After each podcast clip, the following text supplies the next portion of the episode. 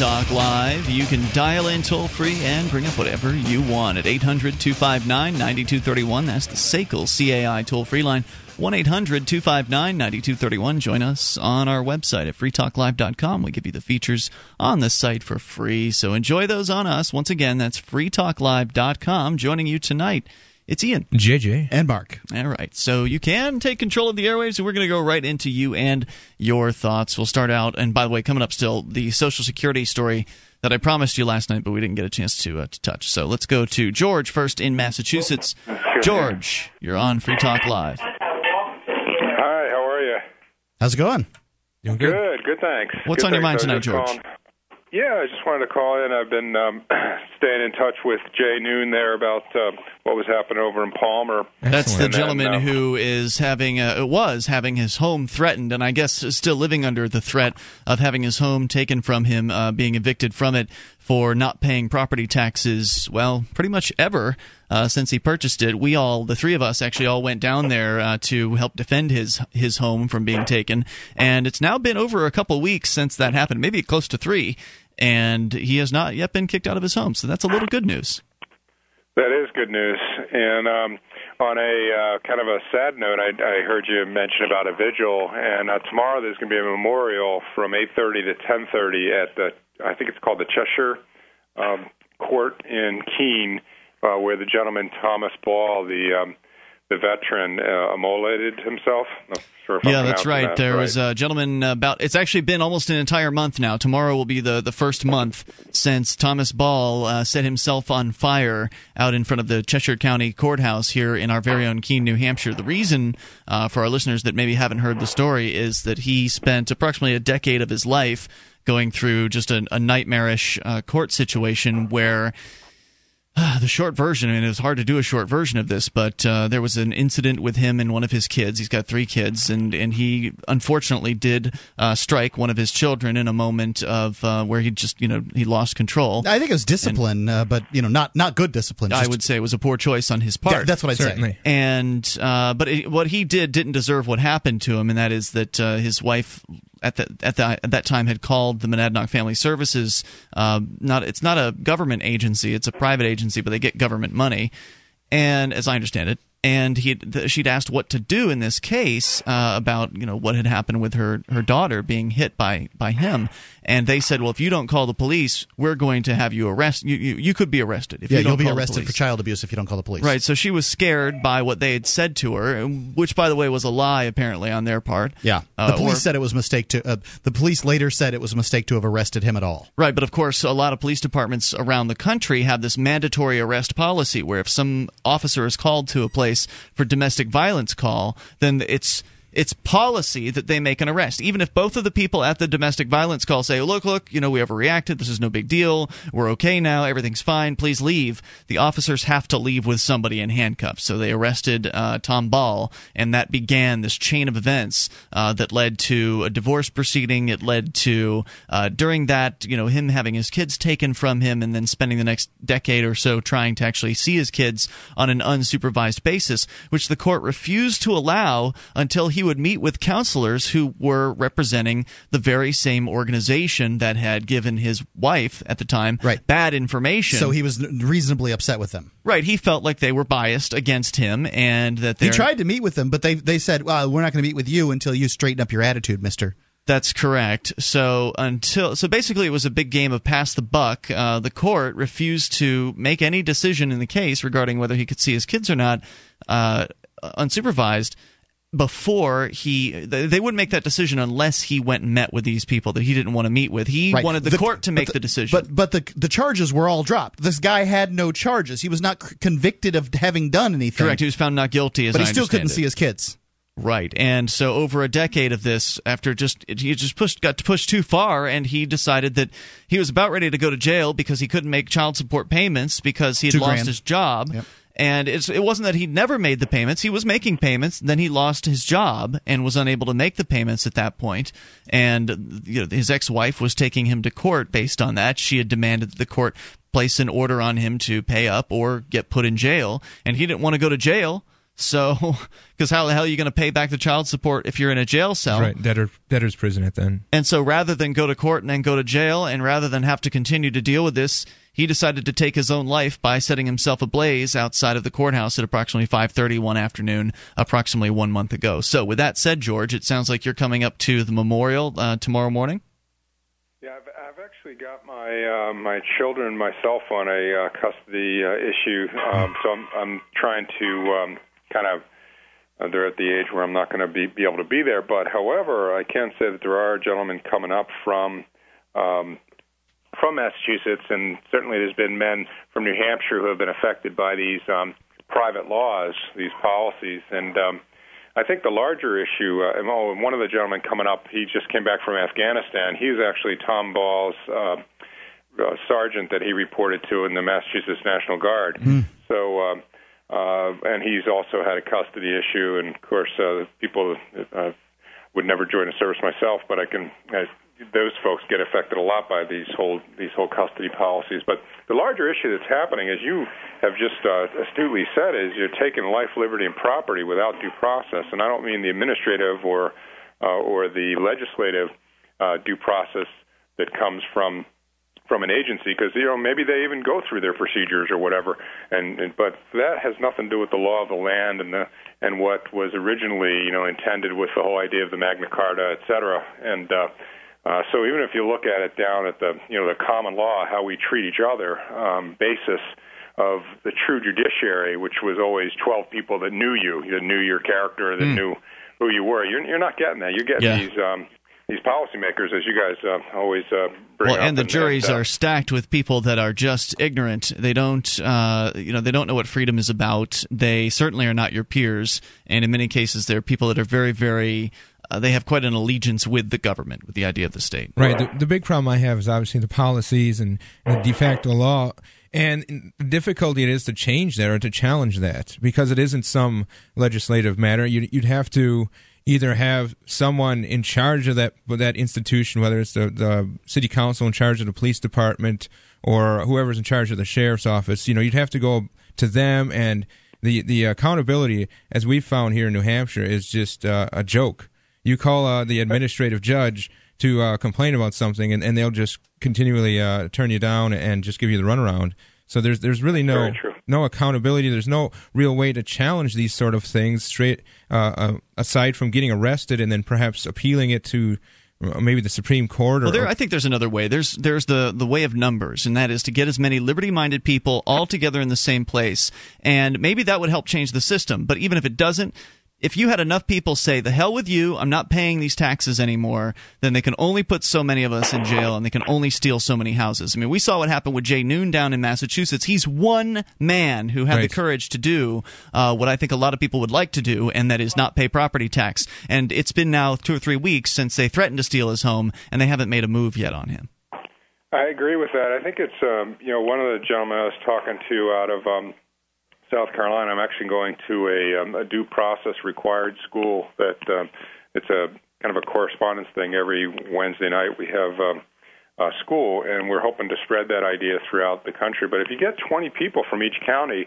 that start adjudicating these things uh, using the ancient writs, the writ of prohibition, the writ of error, uh, those writs which bypass the administrative um, trial courts Uh, we think that there can be a political movement, if you will, without being, you know, without registering to vote or pulling a lever on anybody, but you're using that um, that de jure part of the course. I have to say that to that's that's a little Greek to me. I, I, think I, I think I understand where you're coming from. You're talking about setting up your own court somehow, and I don't know how that would end up panning out. But I, am interested in learning more if somebody's willing to uh, you know elucidate on that, but not uh, not on the air necessarily. Maybe over at the forum at freekeene.com or something like that. That might be a better sure. place for those ideas to be to be fleshed out to see if there's any interest in that. But right now, and thanks George for the call tonight. I appreciate it. Right now, we we still lack numbers. I mean, yeah, there have been hundreds of people that have moved to New Hampshire, but those hundreds are spread out across the entire state. So there needs to be hundreds more, thousands more, and that's why we're here for the Free State Project. FreeStateProject.org. We'll tell you more about that coming up. You can take control, bring up anything. This is Free Talk Live.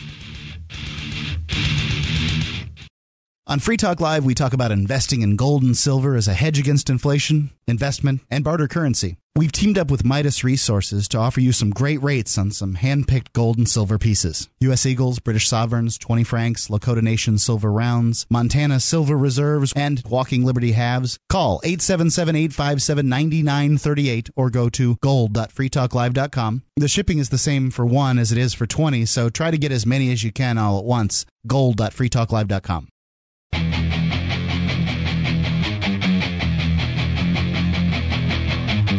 This is Free Talk Live. Dial in toll free and bring up whatever you want. 800 259 9231. The SACL CAI toll free line. 1 800 259 9231. You can join us on our website at freetalklive.com. We give you the features on the site for free. So enjoy those on us. Once again, freetalklive.com. Joining you tonight, it's Ian. JJ. And Mark. Uh, by the way, those features include the Shrine of Female listeners, dozens of ladies who've taken the time to send in their validated photo or video showing that they are listeners of this program. Go to shrine.freetalklive.com to see them. And if you're a lady listener, get details on how to become part of the shrine. All there, all free. Shrine.freetalklive.com. Are you a cigarette smoker? I was too for many years, and you know that smoking's going to kill you at some point. There's a healthier option 22,000 times healthier. Vaporsmiths.com. A pack a day smoker will save about uh, 20, $120 a month, and it tastes better. There's no more ashtray mouth, no smell, no secondhand smoke. You can use it just about anywhere. There's free shipping on orders over $60 and a free starter kit with the purchase of 40 cartomizers. The 40, 40 cartomizers are $69. So buy the 40 cartomizers, get free shipping, get uh, a free starter kit. It's an awesome deal. Call uh, 855 to get vapor or go to vaporsmiths.com. It's 855 get vapor, vaporsmiths.com. And I actually spoke with uh, Steve Smith from Vaporsmiths uh, in an interview today, and it's going to be at the end of tonight's podcast, so you can listen to that if you want to find out more. Very cool. 800 259 9231. Continuing with your thoughts. Also, still to come here, the Social Security news. Uh, Stu is in New Hampshire. Stu, you're on Free Talk Live with Ian, JJ, and Mark. Outstanding. Actually got through as advertised. Excellent. Yes, sir. Go ahead with your thoughts. Uh, I moved to New Hampshire as part of the Free State Project to help forward the goals. Excellent. When did you make the move? About two months ago. Oh, wow. Okay. So I've been here for a while, and I haven't done anything yet. Starting to feel bad. Did you go to I hear Pork Fest? great- I, I just attended my third Pork Fest just a couple of weeks ago. Okay, excellent. Yes, I was there. So you did something. I mean, that's that's a whole lot of doing going to Pork Fest. I suppose socializing counts as something. It, Yeah. social- I don't know if it really counts So you counts build as a network? activism. okay. Laying a I've been foundation. hearing all these, been hearing all these great and glorious things happening that you guys talk about on the airwaves, but I'm not that kind of a guy. I'm a cautious man. Okay. I can't go out and you know spit in a cop's face and set myself on fire. I, I don't do that sort of thing. Well, no one else One of here is doing that either. No one's spitting, but go ahead. I want to spread the word that little things can be activism too. yes. Sure, of course. You don't have to ex- you don't have to explode the state. You can just give it a paper cut. You know, Death by a couple hundred thousand paper cuts. Exactly. Enough of the small things, and they'll get irritated too. Well, that's what I've suggested all along here is that y- you don't have to jump into the deep end of non cooperation. In fact, it's probably a bad idea to, to do that, uh, but take baby steps. I mean, and I think that if a lot of people were to do just a little bit, then it wouldn't be something where very many people had to take great risks. Uh, but all that said, what did you have in mind? Because it doesn't all have to be non cooperation either, there's other things to do. I was walking down the street to a near farmer's market today, and there's four cops right across the street talking to a lady. Ah, I wonder what's going on here. I I sit down, be very quiet and calm, so they don't react poorly to me. I watch, and a casual conversation. Nothing exciting is happening. It's four of them there, two sergeants and two troopers. Okay, not a big, not a high tension situation. So I sit on my front porch for a couple of minutes, let them get used to my presence slowly reach into my pocket, slowly pull out my smartphone. I don't don't get them all irritated. Oh, it's a gun. No, it's a mm-hmm. smartphone. And then I sit there for another minute or so. Get them, let them get used to that. Then I stand up, take my life in my hands, and call, call across the street, Miss, are you okay? Would you like me to record this? And they've been watching me for three minutes. The minute I say, would you like me to record this? One of the troopers comes across, sir, you're interfering with the police operation, move along. Uh, well, I live here. This is at your house, right? Uh, yeah, directly across the street from my house. Yeah, you're interfering with my I was- neighborhood. I'll be staying right Move here. Move along. I was on my way to the market anyway, so okay, I move right along. Well, did the lady respond to you when you inquired if she wanted you to stick around and, and video? Uh, she looked up, smiled quietly, and with a kind of an embarrassed blush, but she was smiling, so she's okay with the whole thing. Okay, I didn't stick around long enough to get a positive answer from her. I see. the trooper was walking across the street looking somewhat irritated. Well, like I- you said, I it didn't was feel like going to jail today. sure, and it was your first time doing anything like this, right, Stu? Correct. Okay, and you were also alone. I mean, uh, aside from the lady that was being harassed, there wasn't anybody else on your side, correct? Also correct. Yeah, I mean that's a pretty intimidating situation. Here you go. This is a state where it's legal to do this, and um, you know, they're they're. Cops do this all the time. Cops hate cameras. Why do cops hate cameras? What do they have to hide? Cops hate cameras, I guess, because they're doing stuff they don't want put on uh, film or on YouTube or whatever. Right, otherwise which what's the big says to me that our servants aren't serving. Um, so Well, they I- are. They're serving themselves. yeah, they're, they're serving Right. themselves and their big politician. Uh, uh, Well, I think it's just the idea of accountability. They might not be doing something they don't want on the internet, but they could always, you know, have that option in the future if the camera isn't there. But the camera being there sort of restricts them into a, a sort of uh, proper role that they actually should have. I mean, it sort of makes them. It's like uh, you know how people slow down when they see a cop. Yeah. Well, a cop slows down when he sees a camera. so this is sort of like they get a little more careful. yeah, exactly, Yeah. exactly. They're definitely sort of you know watching their behavior and their their you know their image. So there's a there's a couple more questions I have for you, Stu. First of all, where was this? I mean, not the exact street, but what uh, to what town did you move, or what city? Manchester. Okay, so Manchester is most an area. People, the most most open uh, apartments. No doubt. I mean, Manchester is the the best uh, economic area to to which to move. It also has a, a large amount of uh, activist movers.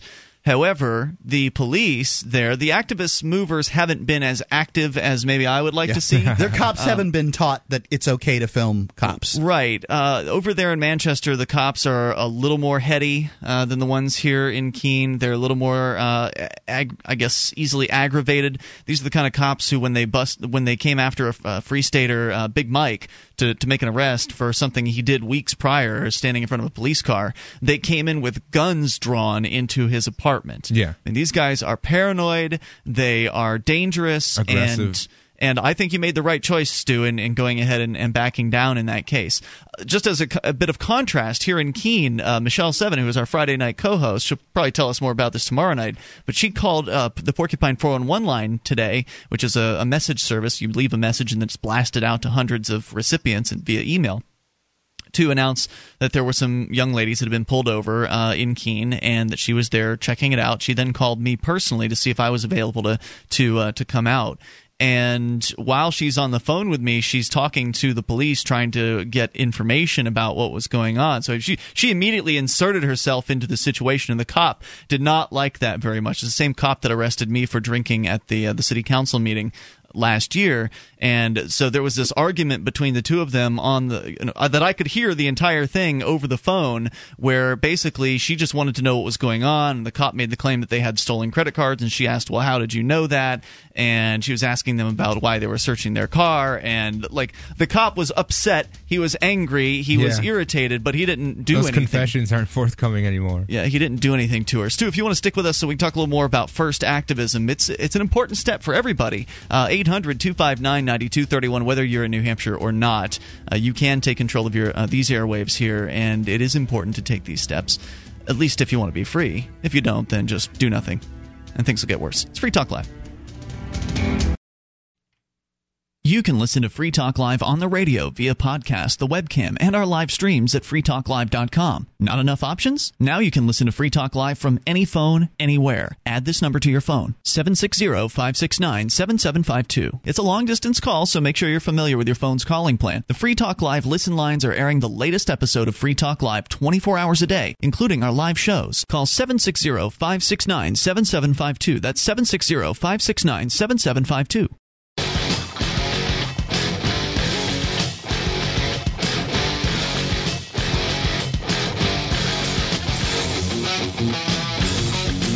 This is Free Talk Live. You can dial in toll free and bring up whatever you want at 800 259 9231. That's the SACL CAI toll free line.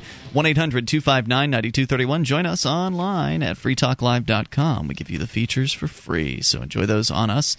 Uh, once again, that's freetalklive.com. Free Talk Live brought to you by the Free State Project. Your best chance at achieving liberty in your lifetimes. The Free State Project, getting together with other like minded, liberty oriented people, people that get it when it comes to what the idea is uh, what the ideas of freedom are all about. People that not only get what freedom's all about, but also who are willing to do something about it. Even if it's starting from zero, even if you've never done activism before in your life.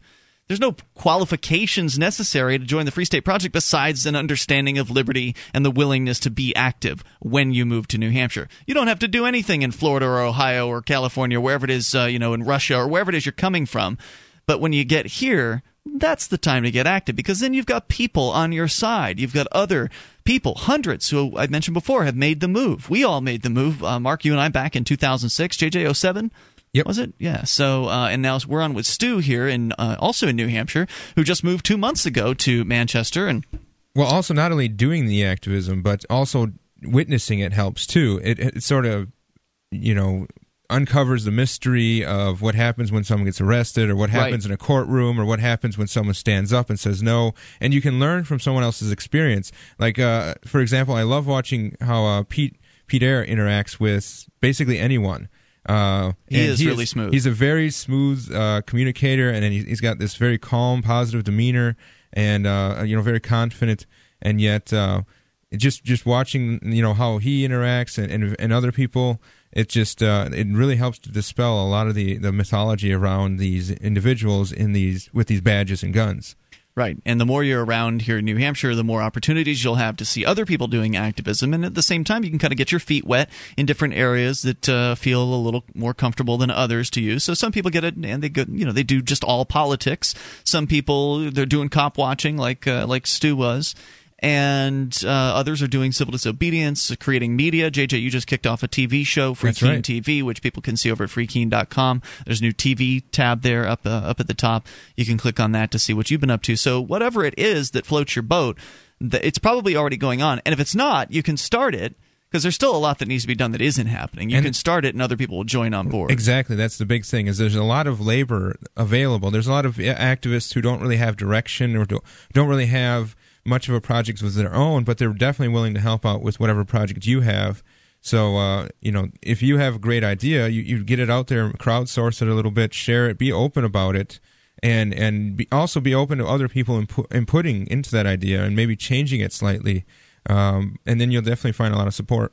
So Stu, are you still there with us? people, Oh, go ahead. I'm still here. Even if there are people who don't want to help you on the front lines, like me, I'm a behind the scenes kind of a guy. Uh, I heard about the, the chalking arrests out in front of Manchester police a couple of weeks ago.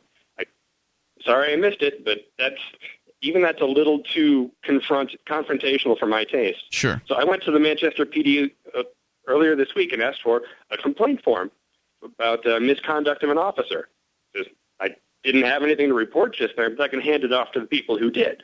Got Make it. many, many copies. Well, it turns out they don't have one. Really?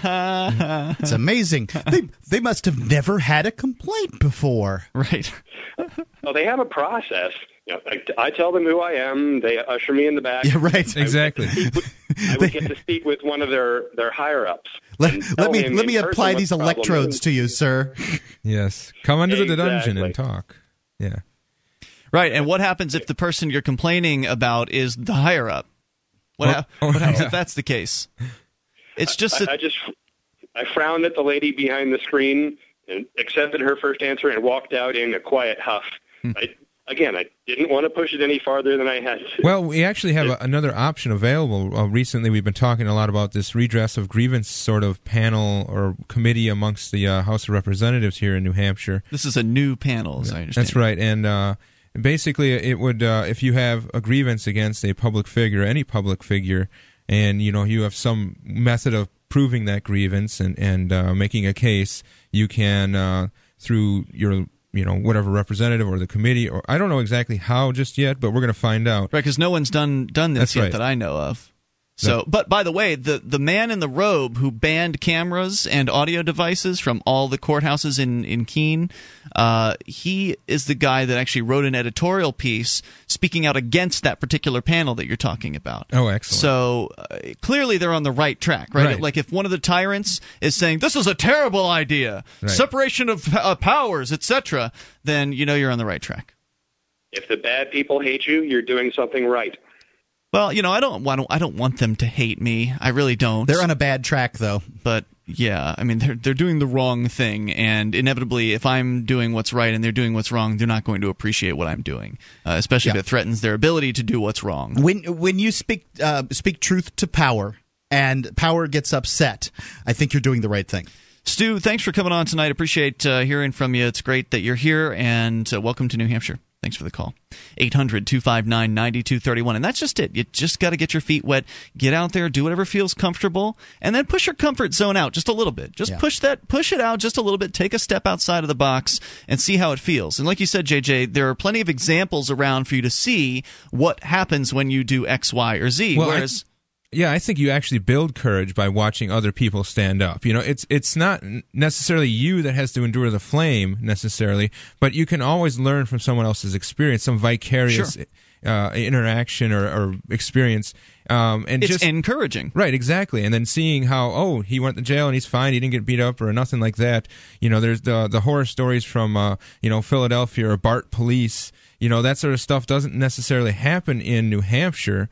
Uh, fortunately for us, um, but at the same time. You, you still you know that, that lingering fear and doubt will quickly dissipate the more you see how things actually work the more you see activism happening right in front of you you'll you'll definitely gain a lot of courage Your thoughts are welcome at 800 259 9231. I was just basically going to say that uh, you know the, when the the first time you do something, this is how it was for me. The first time I decided, oh, I see a stop here, I'm going to film this. The cop. You know, blustered and fluffed up. This may have been some of the first cop watching that went on in, in Keene, New Hampshire. They hadn't seen it before, and they chased me off. But the, you know, it got it acclimated that police officer to some extent to this, and you know, uh, p- police departments really have to ask themselves, "Hey, if we're running people off that are filming us, what are we doing?" And and I want them to ask that question. I mean, that's a good question. There are places in the United States. They're not asking themselves that question. You film them, they're going to throw you directly in jail and try to bury you under it if they can. You think about the numbers as well. I mean, always talking about how numbers are, are critical, and they're critical from every single aspect, from the success of civil disobedience to uh, the success of political activism and mass media that you have out there. But you just think about having those numbers out there. When somebody puts out that Pork 411 call and they put out that message and it goes out to hundreds, maybe soon thousands of recipients, and they say, hey, there's a situation going down here at this location, the more people there are in any given area, the more likely that one of those folks, or more than one of them, is going to be off work at the time, that they're going to be in the vicinity at the time as well, and it will be relatively easy for them to uh, to make it to that particular location. Whereas if there's only a handful of folks in any given area, their effectiveness is, is going to be limited. I mean, you could have a situation where if there are enough people in any given area, the cops pull anybody over. Odds are good that just on that road somebody will be traveling at uh, at that Sure. particular time, and they can pull over even without hearing any sort of a call or being listening to a police. well, especially in. Keene. And Keene isn't that big of an area, Right. and, and to you don't need a lot of concentration for this small city. You can easily bike from one end of the city to the other and back in you know what a matter of maybe half an hour. And I would it- say I would say biking 15 minutes maybe uh, To one because side? because I know I've walked from one side of the city all the way up to my home, which is not quite the other side of the city, but a good distance, and that only took about a 30 minutes. So Right. it's a really small. and also area. here in here in Keene and, and Manchester as well, and I'm sure all over the state, they're using the two way radios, which is really helping the response and coordinate efforts and, and such. But all of this stuff is still. I mean, it's in it's in its in its initial stages. It is it's nascent. Is nascent the right Nascent, word? yeah. Nascent. Uh, it is very begin. It's the very beginning, the very ground floor here. There's a lot of growth that uh, still needs to happen, and you can be a part of it. So. Uh, Go to freestateproject.org to learn more. 800 259 9231, which is, by the way, the 21st most popular libertarian website. DVD, books, music, instruments, periodicals, computers, software, electronics, photo, cell phone, office products, home and garden, bed and bath, furniture, kitchen, pet supplies, automotive, hardware, apparel, shoes, jewelry, grocery, healthcare, sports and outdoors, toys, games, used, and more. It's a department store at your fingertips. Shop.freetalklive.com. Get all your shopping done, get a great deal, and a portion of your purchase goes to benefit Free Talk Live when you enter Amazon via shop.freetalklive.com.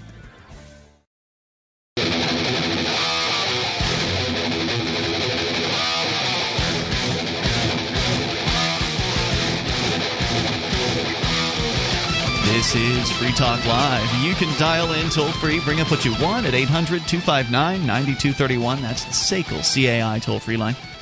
1 800 259 9231. We invite you to our website. If you enjoy this program and you want to help support Free Talk Live, shop with us. Go to shop.freetalklive.com, and that's where you'll find links to Amazon, the world's largest internet retailer. Great prices, huge selection, free Super Saver shipping on a lot of their brand new items. You can even buy used, though, if you want to go and get your shopping done, and Free Talk Live will get a portion of Amazon's profits when you enter through our links over at shop.freetalklive.com. So start your shopping at shop.freetalklive.com. Are you looking for camping, hunting, or shooting gear? ManVentureOutpost.com carries knives, ammunition, scopes, binoculars, laser sights, tactical flashlights, fish finders, and boating equipment. ManVentureOutpost.com, they're family owned and members in good standing of the Better Business Bureau. Some prices are so low they can't even be mentioned on the air. You can get additional 5% off with coupon code FTL. That'll cover shipping for you. Get it quick. Get it from manventureoutpost.com. All right. So, of course, we will take your calls about whatever you want. And I mentioned the Free State Project is apparently the 21st most popular website in the Libertarian Top 50 sites. Who does this ranking? Uh, death by 1000papercuts.com. Yeah, wow. I've, I've, read a lot of stuff off of that site. It's it, it is not unpopular itself. Where does it rank? I don't know. I think it's it's not really a libertarian site from what I understand. But, okay.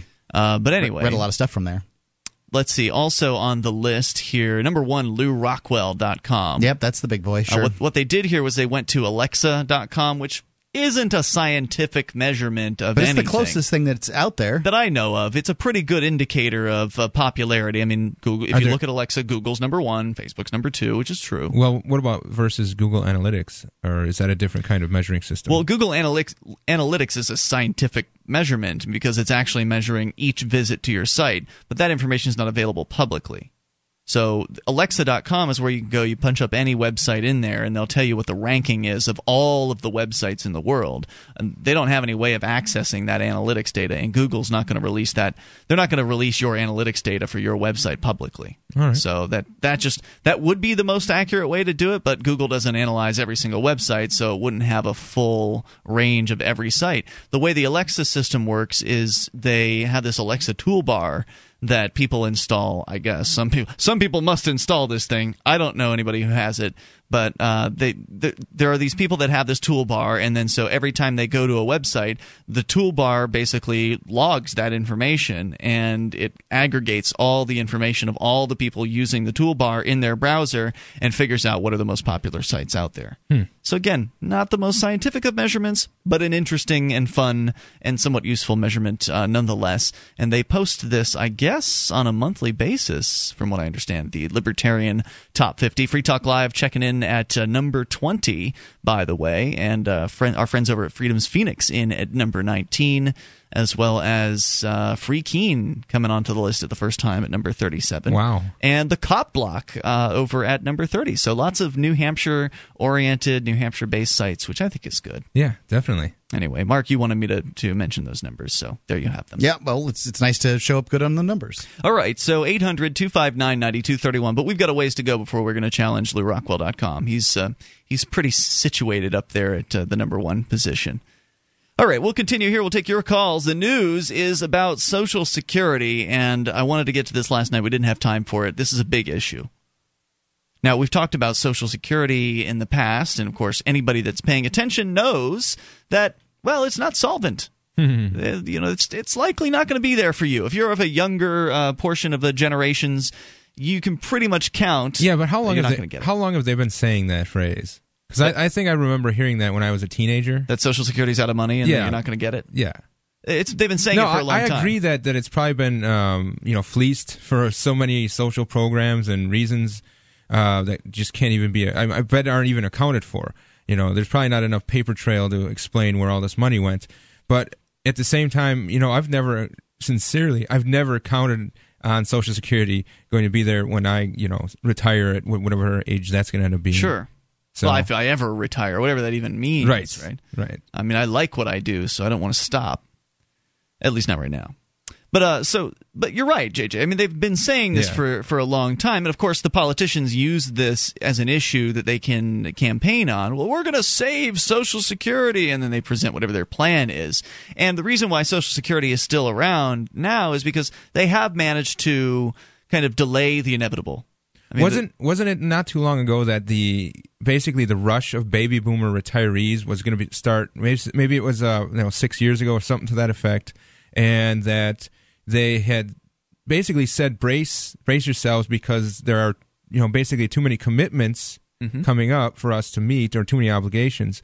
And that you know there's going to be a lot of problems with this this big influx of retirement payments. That's actually we're in the midst of that now, aren't we? I mean, I- I didn't that believe pretty much so, start yeah. just a few years ago with the the Gen whatever it is, the uh, the baby boomers hitting retirement age? That just started not too long ago, like within the last yeah, years. just recently, uh, baby boomers boomers have started hitting retirement. But uh, the fact is, everybody's working now. Well, still, and it's and it's a Ponzi scheme, which is why it doesn't really work. I mean, besides the fact that you're using force and it's the government, so they always break their promises. I mean, there's all kinds of reasons why Social Security is screwed, uh, but one of the main reasons is it's set up to fail. It's a Ponzi scheme. Now, if you and I set up a Ponzi scheme, then we'll go to jail for it. In fact, Charles Ponzi is what it's named after, and he went to jail for creating Sure. this. Well, the you- government uh, put him in jail and then started a program just like his for Social Security. Right, but it's legal when they do it because they're the government. Well, We're it- not. It's not legal. It's just it's not capable of being enforced illegal. You know, the illegal action isn't capable of being uh, well, it's held immoral, but Right. it's but it is legal. I mean, legal. They make the laws. right? Legal describes their system and, Right, okay, and what okay. is what is Sure. allowed and permitted I'll within it and that. what is not. Uh, but essentially, Mark, can you describe a Ponzi scheme? A Ponzi scheme is essentially a you know a, a program where you take money in and then you pay some artificially high interest rate. Usually, this is how the criminals uh, do it, so that people would want to get in because Right. otherwise, you know, the government can just force you into it. But you pay some kind of uh, artificially high interest rate to people, and then they start getting money out. But it all falls apart when everybody wants their money at the Okay, end. so like for instance, if you start with ten people on the first level, let's say, and you, you get the first ten investors in your little scam, Mm-hmm. well then you need to get twenty five investors or whatever to, to pony up the same amount of money Hey, to I'm make sure getting pay. fifteen percent here. You should invest your money. So then they take their money and then they start paying the fifteen percent to uh, the investors. Now remember, this is all on paper, and you don't get anything until you know. It's not like they're sending you checks. Well, the it's just in pa- on paper. Now hold on a second. You're talking about Social Security or Ponzi scheme? Because in I'm a talking Ponzi about a scheme, Ponzi scheme. No, no, no. The early people get money. The early people into the Ponzi scheme get yes, money. They're going to builds confidence. right. They they will have testimonials about the Ponzi scheme because they're Usually they'll money. they'll take their money out and then put it back in. So I mean, when you put your money into a bank and you get interest on it, it's just n- numbers on a piece of paper. I see what you're saying, but they do make payouts Yeah, initially in the Ponzi they, scheme. they they put numbers into your bank account, but they don't have to pay until you withdraw. Right, but people can get paid. You understand what I'm saying? They can, right. I just want to make sure that's clear. In the beginning, in a Ponzi scheme, it all looks good. Yep. And then eventually, you run out of new dupes to to bring into the scheme. And once you, once you can't feed into it anymore, right, uh, once- with enough people It- to pay out, then it crashes. It only you only have to pay out when people t- want to get their money out, and when they want to get their money out, then you know you pay out whatever you're going to pay out, and then at some point you don't have any more because you've been living Yeah. off of it. When the what the government's done, however, is they Social Security really only offers one percent, Yeah. one percent interest. You can get this in a savings account, uh, better, uh, significantly better, twice that, three Open a times CD, that. you'll get more than that. Yeah. So um, what the government does is they just rate it rather than uh, offer these high interest rates. They use monopoly pressure uh, to force people into it, force businesses to put their employees into it. because you don't actually have to do it um, individually, but uh, many people do just because they're scared, I guess, because everybody else is doing it. You know, it's like lemmings; they jump off a cliff. Everybody else is. But um, the government then raids the fund rather than offering, uh, you know, rather than people taking their money out because you can't really take your money out in Social Security. You're going to get paid the way you get paid. The government just says, "Look at all that money." Well, here we'll write them a little IOU. Right. We just can't let that sit there. I mean, at this point, government IOUs are beginning to stink like dead skunks. Yeah. Yeah, exactly. So the Ponzi schemes fail because it's built to fail. There's no way it can it can possibly succeed in the long Well, run. Well, it's built to, to succeed for a very small number of people. Right, it su- succeeds for the people initially investing in it and the people operating it. That's the ones that really uh, succeed in the Ponzi scheme. And so you're right, Mark, that uh, the government essentially is running the same scam. It's been running for a long time because the government has the ability, because they're the government, to intimidate people and also in, into p- participating, and also they get to change the rules as well. Whereas, you know, retirement age and such. What is the retirement age right now? Do you know? 65, I believe. Yeah, well, I think that you can start early at 62 and get a smaller payout. Well, if if you, if people born in 1945 would be 66 today, so I guess that is the beginning of the baby boomer because those are 1945. Yeah, okay, you're right. yeah right after the World War II is basically the baby boomer birth mm-hmm. time. Toll free number here tonight, 800 259 9231. Hour number two is coming up. We'll tell you what the news is about Social Security. It's not good, and it's probably going to happen sooner than uh, most people think. We're on the way, 800 259 9231. You can bring up anything. It's Free Talk Live.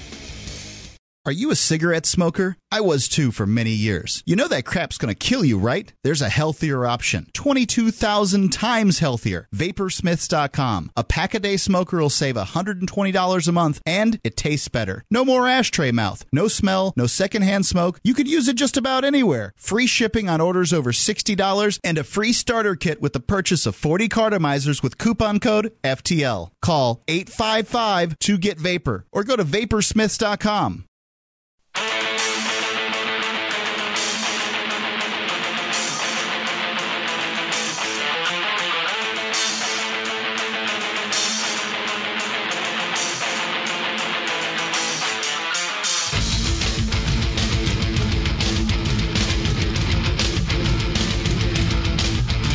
This is Free Talk Live. We are launching into the second hour of the program. You can bring up what you want. Dial in toll free at 800 259 9231. That's the SACL CAI toll free line.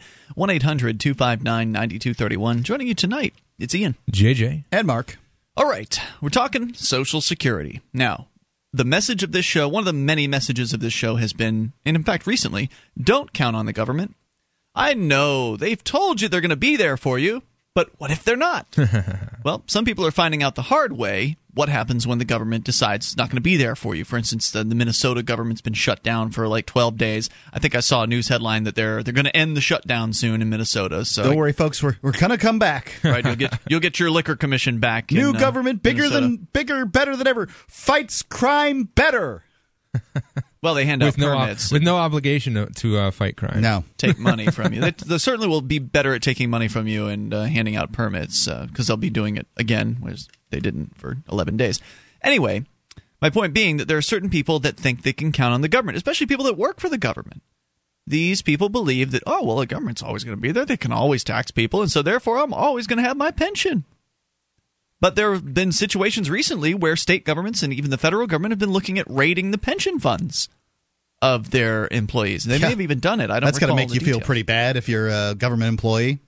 right. And we had the I lady- put up with this bureaucratic crap hole job for this long, Well, and not- now they're taking my pension. Not only that, but a lot of the pension funds have been severely damaged with this subprime, uh, you know, property bubble that's happened recently. A lot of I've heard a lot of stories from uh, my coworkers. You know, they're talking about their funds. You know, at the time all this stuff was going on a couple of years ago, and they're talking about, oh, I lost, I lost fifty percent of the value of my fund.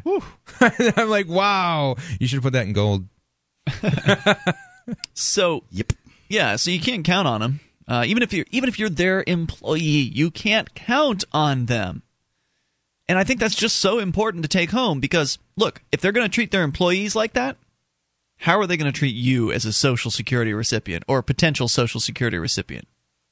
People have been saying for a while within the liberty movement, "Hey, this is this is all going to come to an end. that there's 50 trillion dollars or whatever in unfunded liabilities i think is what it's called where essentially the government has promised this on into the future. They promised these payments to the baby boomers and beyond on into the future and it, some folks have calculated to say this is going to be over 50 trillion dollars. There's no way they're going to be able to do this. Even if they finagle like they've been for the last several decades finagle the terms like they raise the retirement age they, t- they increase the can amount of money it. that they take from people's paycheck. They paychecks. just have to print money to do it. That's the other way they when they print money, then they devalue the the currency. They cause inflation. Take a look. That's what happened with quantitative easing one and quantitative e- quantitative easing two, QE one and QE two. You've probably heard of them. Look at gas prices. Gas prices aren't any different today than they were a few years ago, except that they printed more money. So it, it the value of gas hasn't changed. when you say they're not different you mean like if you were to buy it in the value of gold for gold, instance for instance, yeah. yeah valued in something that actually has a consistent value over time like for instance a, a, a, I think it's an ounce of gold will buy you a, a suit of fine clothes today, and an ounce of gold would have bought you a suit of fine clothes hundred years ago. Whereas the price always- of gold is you know different. It's always a good example, but basically it's true with loaves of bread and all kinds of things. It's amazing how gas over time. static prices are when you compare them to gold over time. There's certainly some ups and downs in the last couple of Clearly. decades, no doubt about it, but, uh, But over time, you can yep. look at it and it's all there. it's a much more stable currency than than printing pieces of paper Yeah. out. So get ready, because you're right, Mark. Those are di- those are three distinct ways they can they can kind of put this off. They're going to try to they're going to try to put this inevitability for well, Social steal, Security off as long steal, as possible. Steal, borrow, and print. Right, print out as much money as you can, so you devalue the currency. And by the way, uh, we heard from somebody who's on Social Security a few days back. I don't know if it was Monday. You might not have been here for this one, Mark. Mm-hmm. Uh, but there was a lady that called in because I'd always I was wondering I had been wondering about whether or not Social Security people get a cost of living increase, and I was told in the past that they that they had been like you know three percent or whatever it is. They do, know. but they haven't in the last couple of years. Right. This lady said it's been three years since she's had a cost of living increase on her Social Security payments. So they've already frozen cost of living increases on Social Security, which means that the more they print out, the less valuable that money. If you're getting a thousand bucks a month from Social Security, that thousand bucks a month isn't going to buy the same amount of stuff That's right. in three more years. No, Not I- even next year. You can bet that the price of groceries in the last three years has definitely gone up by at least twenty five percent across the board. Oh God, I think it, it seems like more It's than more than that. that. I, I understand there's there's good sales and values, but at the same time, yeah, There are certain staples that you can look at in Sure. in the grocery store to see what uh, prices are doing. Dale gave a great example one night about how he was buying cheese at the grocery store. He gets these you know cheese sticks where you can pull off the little strings. They're kind of fun. uh, he he got these cheese sticks, and I think his example was that at one time the price of these things was like twenty cents a piece. You know, you'd buy five or whatever, five for a dollar, something Yeah. like that. And then he said the price went up over the like three month period. The price went up to something like thirty three cents a piece. So a nearly 50% increase in price on that one product. That's a pretty big heads up. Also, Mark, you uh, had one of my fine, tasty cookies uh, recently. Yeah, they are and, good. Uh, JJ, you peanut may buttery. have one as well. I think I'm going to have one tonight. Just now that you mentioned them, these- I, I, I'm now- now craving them. yeah, Oh, they're they're very good. Uh, Hannaford's uh, has these uh, cookies. Uh, Hannaford's is an international corporation. You may have a, a Just a division. good. Yeah, Right. a division of theirs near you if you want to try these. Um, Aren't they cash and They're called Sweet Bay Sweet down Bay in cash and carry, Florida. yeah. Anyway, so there are these really tasty gourmet, you know, fancy cookies, and they got like Reese's uh, peanut butter chips in them, and they're really good. So uh, these these cookies used to be a certain amount of money. You used to get like it was like four bucks for a box of them, and it you'd get nine cookies in the box. Well, now there's only six cookies in the box, wow. and the price is approximately the same. That's So- what you've seen a lot across the board, and it's interesting because I've seen products right next to each other. Like they, they have the new product coming in, then they have to sell out the old one, and the the price is nearly the same, but you can see the quantity difference. And it's just amazing to see how the bottles have gotten smaller, how Yep. the dimple on the bottom has gotten even bigger Deep. and bigger. And deep. it's amazing how deep that dimple can go. That's right. I mean, it looks like a champagne bottle the way they shoot the, that thing up there. Yogurt, uh, just last year, I think it was. It's been a while, but the the company that I was buying yogurt from changed their yogurt containers from eight ounces to six. I mean, that's a pretty Six, big cut six in ounces size. is, is a taste of yogurt. that's like a kid size yogurt. I feel like it's a little snack kid eating. It's a snack size at the at the recess uh, playground. So there are all kinds of examples of this, and all you have to do is pay a, a little bit of attention, and you'll you'll notice this stuff going on. So they can either uh, print out more money, which is going to devalue the money you get from Social Security, or they can raise the retirement age, which they've been doing, uh, or they can uh, they can increase the amount they take from a paycheck. Now they're already taking fifteen percent out of everybody's paychecks. You only see seven and a half percent on your pay stub, but there's another seven and a half apparently that the company pays before it even makes it to your paycheck. So they're going to inc- they can increase that you know to twenty percent or whatever they're going to do. That's so Social Security. These are right Social Security. These are the different ways Forget that they can, FICA and all these other things that they take. Right, but too. I just want to focus on Social Security at the moment. So now, here's what's happening. According to CBSNews.com, President Obama on Tuesday said he cannot guarantee that retirees will receive their Social Security checks August 3rd. Boom. Here it is. well, This it's happening already. This is a scare tactic. Okay, this is something entirely different than what you're talking about. This is him saying, if those darn Republicans don't concede to raising the debt ceiling, then we won't be able to give uh, Social Security applicants their their or, you know the, the receivers or whatever they are their money. But they will. They, I, I see what you're saying. It may be a political bargaining chip, but on the other hand, they're using people who are retired as a political bargaining chip. Yes. Yep. Your Social Security payments are a political football. You may not get your check. If you're receiving a check and you're expecting to get one on August 3rd, he's saying you might not get it. And he might be right. He goes on to say, I can't guarantee those checks will go out on August 3rd if we have not resolved this issue because there may simply not be the money in the coffers to do it. And that also reveals to anybody that hasn't been paying attention, Yeah. they don't have the money. Yeah. That's the greatest part of all. It's gone. Yeah, They the, do- the coffer's empty, folks. It's empty. That that much is true. There are no coffers for Social Security. That's, Right. That's been emptied. but the fact is that the uh, the Treasury Secretary and the Obama administration have been colluding to really mislead the American public. They, you know, so th- not by not raising the debt ceiling, they can still take money from different places. They can, oh, I don't know, not pay for not, not pay for the uh, you know the the shipping on uh, a couple of uh, big old airplanes or big uh, battleships or something like this. I mean, there's absolutely places that they can move money They're not going to cut down the military. Oh, no. 800 That's not cutting it down. It's just waylaying the payment. This is Free Talk Live. Hi, I'm Mark Craighead, founder of Crossbreed Holsters. Are you looking for a concealed carry holster? Crossbreed Holsters is the home of the world famous Super Tuck, the most comfortable concealed carry holster on the market today. Try one out and see how truly discreet and comfortable carrying concealed can be, and find out why we call it the ugliest holster you'll ever love. We are the standard others try to imitate. Get the original. Get your Super Tuck at crossbreedholsters.com. Again, that's crossbreedholsters.com.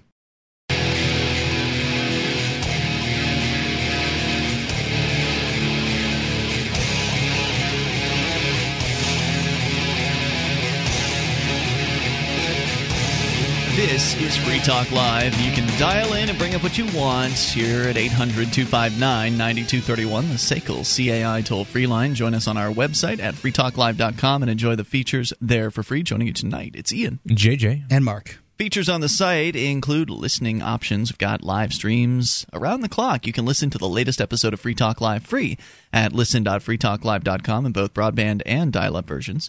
Plus, uh, there's a list of our 108 great radio stations across the country that air the show at various times throughout the week. Our satellite listening options, including XM satellite radio, as well as our free to air KU band channel. Plus, our webcam and the listen lines that allow you to call from any phone that can dial long distance. All the details are at listen.freetalklive.com. The Ruger Gunsight Scout Rifle is an affordable, versatile, and reliable rifle. It'll deliver 10 rounds of 308 Winchester performance in a variety of situations. It's compact, lightweight, and accommodates a host of optics. It's a serious rifle for those serious about rifles.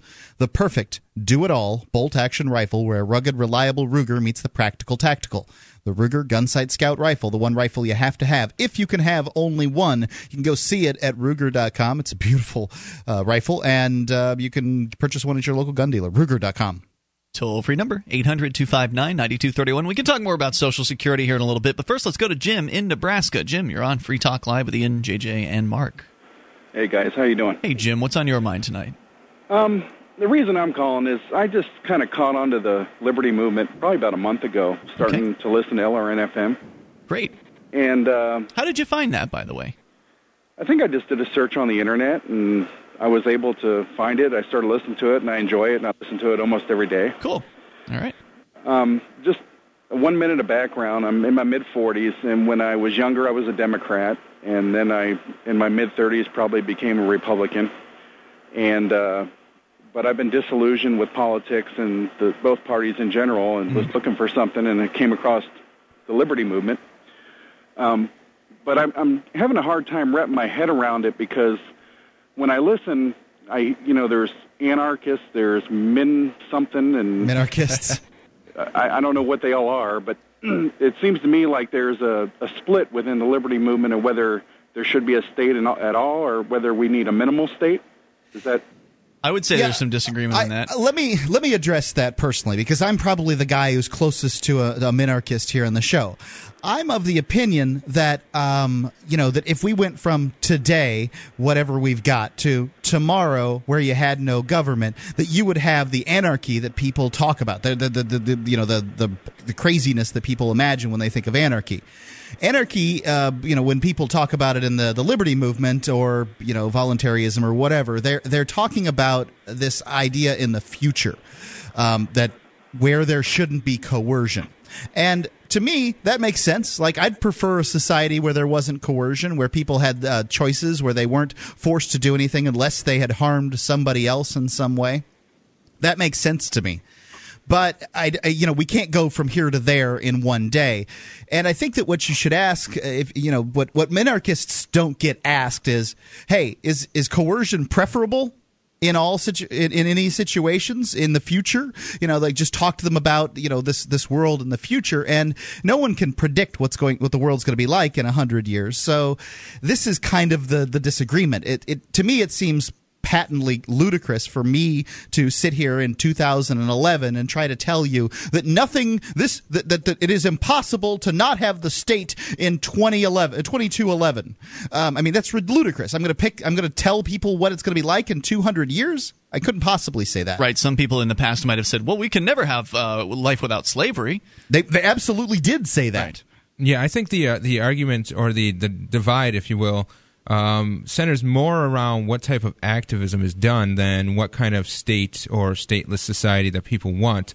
I think the uh, the, the minarchists are typically people who are going to be involved in politics and they're going to you know write letters to the editor and and maybe uh, try to you know, get on a school board or city council, blah blah blah. Whereas the anarchist, voluntarists um, sort of people are more likely to be civil disobedient. They're more likely to go against the grain of society if if that means I think you're disobeying only a law. You're only talking about what it's like here in New Hampshire. I'll tell you what it's like. Um, these everybody who believes this elsewhere isn't doing crap. Yeah, well, okay. um, they're, they're, not just more likely to do philosophers that are anything. Just, yeah, I understand. they're they're just philosophers that are just talking for the Yeah. sake of of having some sort of conversation.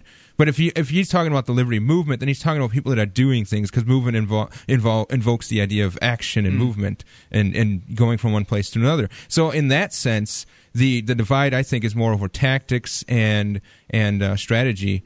And I don't. And you're you know- never going to have everybody behind no, the same you strategy. won't. No, and, and I don't think everybody should pursue the same strategy. I don't think that's I think that's foolish. I think many fronts and and many uh, options and tactics is And most is people you, you talk to who might self describe as an anarchist or a voluntarist, for instance, most of them are going to tell you at one time they believed in the government, that uh, they were small government people, that uh, that's where I come from. I or they came- worked for the government. or yeah, or, or something like that. So uh, I think that a lot of people are on this kind of continuum of wherever it is they get into the liberty movement, they start moving down the, the path of uh, being closer and closer to being as principled as they possibly can be. Right. I, I think that this anarchist term is stupid. It is counterproductive. It doesn't make any sense. But there's this joke in the liberty movement. What's the difference between a libertarian and an anarchist? Seven years. And that's kind of what the uh, the idea is: is that you assimilate this stuff over time. Having read it, that you can realize that sometime in the future, in a voluntary society, there can be competition and security. As there was a couple hundred years ago with the Pinkertons and things like that. There can be competition in the court systems. There can be competition in the building of roads. You don't need the government for this. Well, even even to what JJ said, I have to I have to disagree. I mean, we had uh, Dennis Goddard on last night. He is one of the most politically active people here in New Hampshire, and he self-describes as an anarchist, which I agree with you, Mark. I think that term is terrible. I would never use it for myself. I prefer voluntarist or consensualist. It doesn't even describe properly. It's a it's a bad term all no, it's, around. it's a negative uh, description, and it, it doesn't work very well, in my opinion. But but the point being, he's a very politically active person. Uh, a, a number of the people that are uh, you know that have been elected, I might describe as voluntarists. For instance, I mean, there's a gentleman here, Andrew Carroll, here in the Keene area, who's run for political office. He's yet to win, uh, but he's only run once thus far. And he, I don't know how he would self-describe, but uh, you know, he's certainly friendly to more I guess voluntarist ideas. They probably the self-describe as a. Democrat because that's what he ran as. Right, that's true. So I guess you know there's no real easy dividing line. I would say. It's, it's. I think it's not. I don't really think there's much division. Yeah, to there's be not- honest, there's not much It- division. I think there used to be a lot more. Okay, back maybe two years ago, um, when the civil dis stuff was just starting to make a lot of noise. I think there's. I think what it is. I think honestly, it's more about jealousy over, say, news coverage or media attention or website success or the, you know any any of these sort of uh, factors. This these these ideas that. That um, someone has worked so hard on their political campaign, and they don't feel like they're getting what they deserve exactly as far as coverage. Exactly. So, Jim, that's a really lengthy uh, answer to your question. Uh, did we answer it appropriately for you?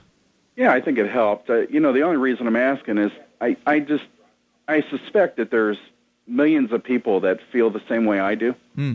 And if they were to ever to catch on to the radio and listen to some of this stuff, they would uh, they would be a little confused over exactly where they fit. Well, I, I would imagine that's a standard thing. I mean, you're getting into a new movement, and you're the new guy, right? I mean, you're not sure where you end up or where you feel like you're right, etc. So Just keep looking at the idea of freedom and non-coercion and, and meet people. Right. You know, that's that's it. Come up to New Hampshire and uh, and you know join in the fun, and then you'll figure out where you fit. Thanks for the call, man. We're coming up. This is Free Talk Live. You know the U.S. dollar is devaluing. You can see it happening every day. You know a new currency will take over at some point. Wouldn't you like to be in on the ground floor? Bitcoins. They're a decentralized, anonymous internet currency. They're free to use, free to accept, and free from inflation forever. You can use them anywhere in the world, and their value seems only to be increasing. Find out more at weusecoins.org. Don't be kicking yourself in the pants in a month. Your dollars are going down. Bitcoins are going up. Weusecoins.org.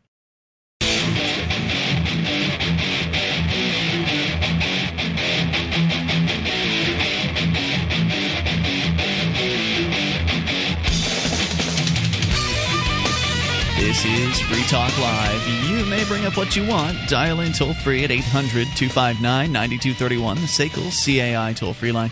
1 800 259 9231. Join us on our website at freetalklive.com. We give you the features for free. So enjoy those on us. Uh, once again, that's freetalklive.com. And joining you tonight, it's Ian. JJ and Mark. So we've been talking about Social Security and how it is that it might not be there for you when you expect it.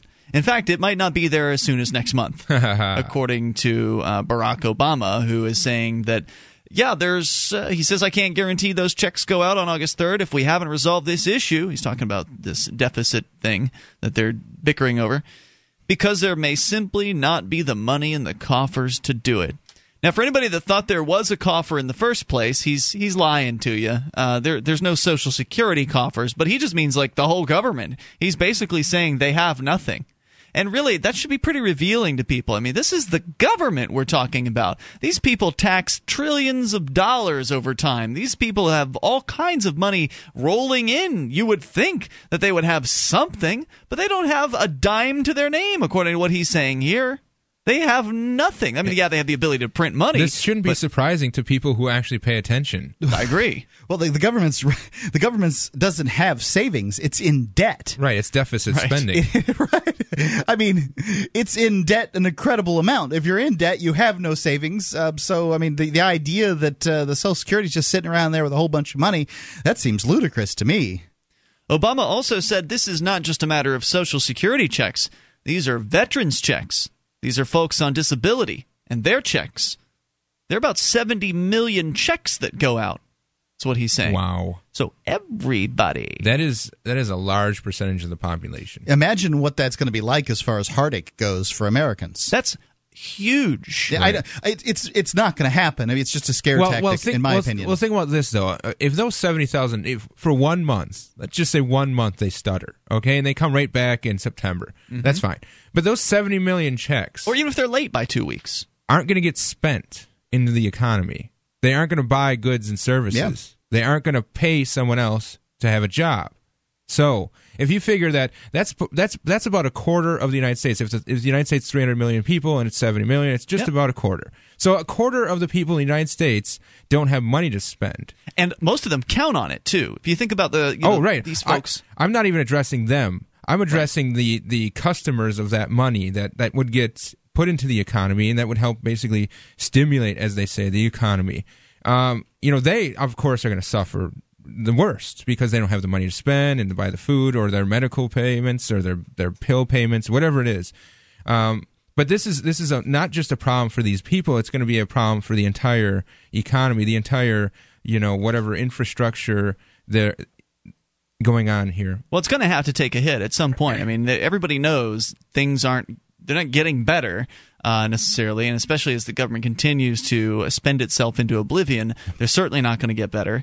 And uh, this is going to be a real shock to the system. I mean, at some point, that's going to have to happen for people. There's there's a reckoning that's coming, a financial reckoning that's Right. coming. So this is this is what the economy has done, and uh, there's there's this really great uh, video out there if you want to see it. Uh, I think it's uh, Hayek versus Ke- Keynes. The rap? the rap video. It's really awesome. But what they they basically show is that um, you know the U.S. economy, and honestly, every government in the world has done this, um, has taken on this fiat currency and created for themselves essentially a hangover.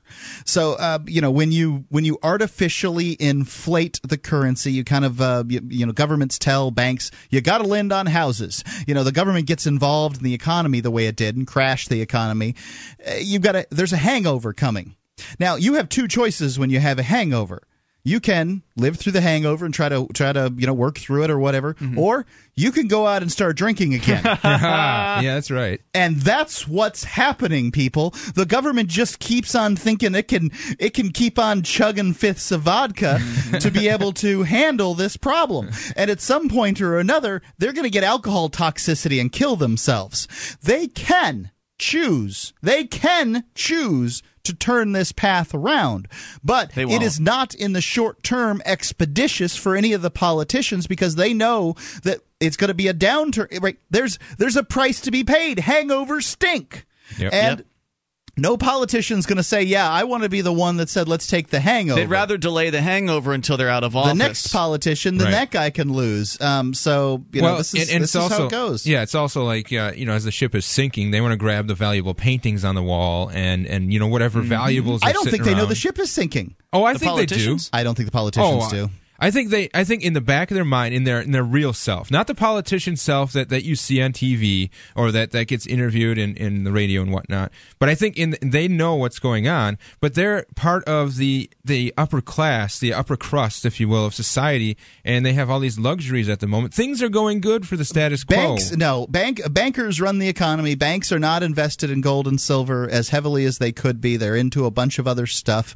Um, they, you know, the fact is they teach economics. They teach Keynesian economics at all these college.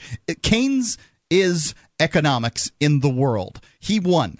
And Austrian economics, Hayek, and all these other sort of what original economics was, they lost. People don't understand how economics works anymore. They really do believe. I believe that Barack Barack Obama really does believe that he can spend us. These Democrats out Wow. there really do believe they can spend us out of this uh, this recession. Maybe I have more hope for these people than you No, do. I just I don't. I, I you know they the, there's no evidence that these people are investing in things of value. They're going to lose their well, shirts okay. too. P- Property is, is valuable, or, or you know, like when they get those pay those those kickbacks from the special interest group, and they go out and buy six cars and some property and put in all kinds of different names and If corporations. property was valuable, why is it decreasing in a period of time when money has been being printed? You're right. Loaves of It's bread are going valuable. up. Property's No, going down. no, it still has value. It- you can live in it. That's right. Yeah, that you much can grow is true. food on it. Hopefully, um, hopefully the electrical grid will stay up in the next few years.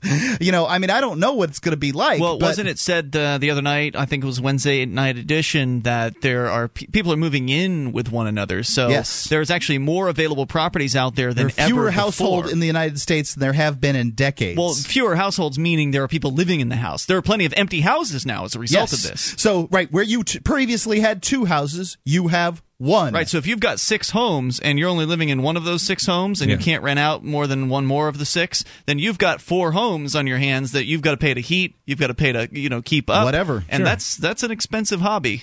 Yep. I mean, It's not an investment. Yeah, That's the- a hobby at that point. That's the a new the liability. new the new Well, it is- agorist uh, business model is uh, setting house setting fire to houses for uh, insurance money for people. I mean, frankly, it's it's uh, you know, there's a lot of people with a lot of vacant properties out there. Well, you know, Ian, for the politician, it depends on if, his, if he has a mistress at each house, you know. Mm, you then it's an investment. 1 800 259 9231. Jericho is with us listening in Mount Jackson, Virginia to WSVG. Jericho, you're on Free Talk Live. Hey, what's up, guys? Hey, what's on your mind tonight? Oh, well, I- like I told your call screener, I was just ironically minutes ago explaining to my 10 year old son the scam that they call Social Security. And uh he went in the house. I came out and turned your radio, turned you guys on on the radio, and you're talking about money in the government, so I had to chime in. Excellent. but uh like I explained to him, if he grows up and becomes an investor, and he gets it with all these people all their lives, hey, you know, invest your money with me, I'll make your retirement fund, and he goes out and blows that money and loses their retirement, he's going to go to jail. But our government does it every day. Mm-hmm. And everybody's getting all bent out of shape about the money situation right now. But the fact of the matter is, we've been letting them screw us like this since 1913. That's when the Federal Reserve came out. It's when they started the income taxes. And then 80 years now, they've been doing Social Security. They they were It's screwing. Amer- the American people before that, but in 1913 they put on the big strap on. Exactly. They, they they they increased the size of the screwing, I guess you could call it. Yeah. But uh, I mean, it, it's just we're held criminally liable for things, but they're not. And that's what people need to wake up and smell the coffee on. Until we sit here and demand that every congressman, every senator is held criminally liable for stealing our money. Never will happen. getting what we got. You can pound your fist and stomp your feet all you want. Right, and, and the little do it. people like uh, like the, the the the ruled, uh, they'll agree with you, but you know this it, it just won't happen. You know, I don't want them to be held criminally criminally liable. I just want them to stop. I just want people I to stop. them. I want them out of office. I want the office gone. Thanks, Jericho. Yeah. I appreciate it. More coming up. You take control. Free Talk Live. Are you looking for camping, hunting, or shooting gear? ManVentureOutpost.com carries knives, ammunition, scopes, binoculars, laser sights, fish finders, and boating equipment from manufacturers like Aimpoint, Bushnell, Otterbox, Crimson Trace, Ka-Bar, Remington, Streamlight, Winchester, and more. ManVentureOutpost.com. Family owned and members of the Better Business Bureau. Prices so low, some can't be advertised. Get an additional 5% off with coupon code FTL. Get it quick. Get it from ManVentureOutpost.com.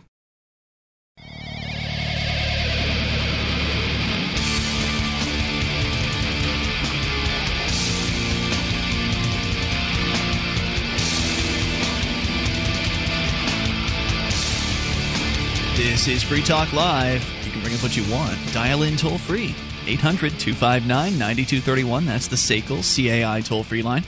1 800 259 9231. You can join us on our website at freetalklive.com and we give you the features on our site for free. Now, if you like the show and you want to help support Free Talk Live, then you can go to promote.freetalklive.com and get a whole list of things that you can do to help get Free Talk Live into more ears around the world. Few of those things include printing out flyers and getting web graphics and banners. And you can actually make your own graphics from our high res. I think we even have vector graphics on there, which is like the most bestest possible graphic source you can get uh, to make your own make your own T-shirts if you want to. I mean, there's all kinds of things you can do with our stuff on the promote page. Uh, you can actually get your own free bumper sticker as well. The instructions are there, the details, the downloads, all free at promote.freetalklive.com. Joining you tonight, it's Ian. JJ. and Mark. All right, so once again, the toll free number 800 259 9231. I wanted to focus a little more on what Jericho said there out of Mount Jackson a few moments ago about we got to hold these people criminally liable. And I think that, you know, I, I understand where he's coming from. I at one I time think he felt said he wanted way. them out of office, is what he said. Right. He wanted them held to the same standards that we are. I don't know that he.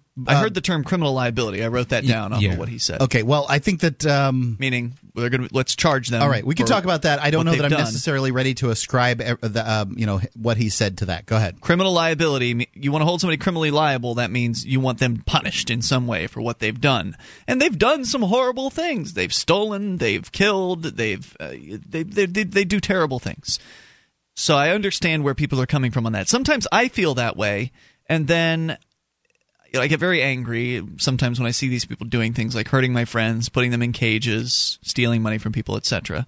So it's understandable. I've been there. I'll probably be there again. And I, it was the other night that I kind of was reflecting on the things that have gone on here in Keene the last couple weeks with my friend Jim Johnson being put in a jail cell for going over two weeks now, being held in solitary confinement because he wouldn't fill out a form. Uh, just all kinds of nonsense. People being put in, in a jail cell because of a hat. Somebody being arrested for using a video camera in a public place. Just goes on and on and on. And I'm paying for all of this. And so it's easy to get indignant about it all. And I realized last night I really need to apologize to the the the ornery guard who's ye- who's always yelling at me at the the courthouse, uh, Tebow. It's this old guy. He's probably like 80 years old. He's constantly barking at me. And I need to apologize for calling him a name. He thinks I called him an effing a hole one day, and maybe I did. And you know, being upset, I I might have done that. I think it's going to be his claim that I called him that first. I don't think that's true. But nonetheless, I'm going to apologize for that to him, and I'm also going to uh, I'm going to forgive Tebow for assaulting me because it, it wouldn't be right for me to continue the cycle of violence. Are you going to tell him that you forgive him? Yes, absolutely. That's this is the thing. You don't. What? What, Mark? I- I- when you tell somebody that you're forgiving them when they haven't asked for your forgiveness, it just sounds condescending. JJ, Yes. I'm going to forgive you for that shirt. What's wrong with my shirt? Uh, uh, uh, uh, don't worry about it. No, no, I no, no. forgive you. No, no, no. No, no, I forgive clearly you. there's no, no. See, that doesn't follow because clearly there is a a problem between Tebow and Ian. Okay, the, clearly there's been words and physical actions. Indeed. Whereas my shirt has not done Him it. apologizing- There is no evidence of my shirt offending you, apologizing- sir. Right, well- sir. See, Tebow doesn't realize he, that uh, you know Tebow thinks he's completely within his rights to have grabbed Ian because Ian's arm Well- belongs to Tebow when, when Ian is in the courthouse. I don't That's care how what Tebow Tebow see it- thinks. sees That's obvious. That's obvious. I'm just right. saying, if you want your apology, if you really want an apology I don't expect to be an effective, apology. then oh, Oh. I- no, no. If you want it to be effective, then apologize for calling him an effing a hole. Mm-hmm. If that's what you did, and I don't know, you know, I, I couldn't say I wasn't there. Uh, if then apologize for that and leave it at that. If forgive him in your heart, that's a good thing.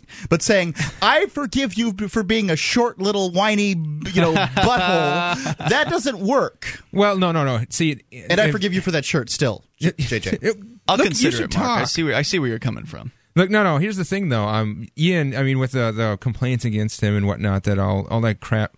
Um, you know, forgiving him, I think maybe you know, okay, you apologize and you forgive him. I think that's a, like a two way street. Look, we both did something wrong, and I'm just saying, look. I recognize that that you've done something against me. I've done something against you, and you're saying you know both of those things by apologizing and forgiving. So I think that's a good way to communicate. Well, my point being, I- I, see where you're coming from, Mark, on your suggestion, and I'll certainly consider it. Um, and and you're right to some extent. It is a, it is a sort of a subtle jab. Maybe it's not even that It's subtle. snide. Yeah, but the guy is a jerk. He he really gets off on then you're hurting not Ian. forgi- then you have not yet forgiven him. Well, no, I have forgiven him in that I'm not going to pursue anything against him. Like I, I- you know, I, I don't want to have Tebow being brought up on charges. I don't want to, and I told this to the sheriffs the other day when I was Right. talking to them. JJ was there for this, and I because I had filled out a complaint against Tebow, and it was that was what I was kind of reflecting on. Was like, well, that's not normally something I would do, and uh, I don't want to see Tebow punished. I don't I, like by going to jail or something like that. I, I don't want him to to suffer personally like that. What I told the sheriffs was, look, what I'd like to see happen with Tebow is just talk to the guy, let him know he's he's been out of line, that he's he's you know he's got an anger problem, he's a he's a liability. I think to some extent. Just just have a give him a stern talking to, and then I'll you know I'll be satisfied. They're not going to do that, of course. They're not certainly not going to bring him up on charges. But that's really all I would want to see happen in this case. Again, this is the guy who grabbed me by the arm, attempted to force me out of a courtroom when I was in there attempting to record a public court hearing. Well, and I went in with you after that incident happened, perhaps I think three or four days, and uh, that was the first day we found out about the camera ban. And so, you know, Ian and I are, are in there talking about this with the bailiffs and the sheriffs are there, um, and Tebow's there, and he was so happy to enforce this. You know, Oh, yeah. he definitely it, it definitely elicited a, a a look of joy upon his He, face. he was lording it yes, over us. Yes, and, and he was really getting into it. So. Um, He's sick. I mean, he's not going to change his behavior. I doubt. I just, you know, I just want him I'm just know. saying that if you want, you know, if you want to, I'm taking it off my back. there's That's a what I want him benefit. There's a that. benefit to uh, forgiveness. Absolutely. I just, you know, you're not going to get you're not going to get any kind of good feeling from him saying, "I forgive you." Oh no, I don't want any. I don't care what he thinks. I, I don't expect him to change at all. I expect he's going to die an angry old coot. That's what I expect out of uh, of Bob. The forgiveness Tebow. thing's working already. well, Well, that's true. He's an angry old coot. That's the that's, forgiveness. just- it's forgiveness just is true. for me, Mark. Well, It- uh, Mark, forgiveness You, is have you seen this? I, I've seen the guy. I, I'm not going to disagree with the, with the ornery. assessment. Well, he's then why do you- angry. I just I'm just saying that there's no forgiveness here. He's a power- I'm not going to propose to to be forgiving uh, uh, Tebow for anything.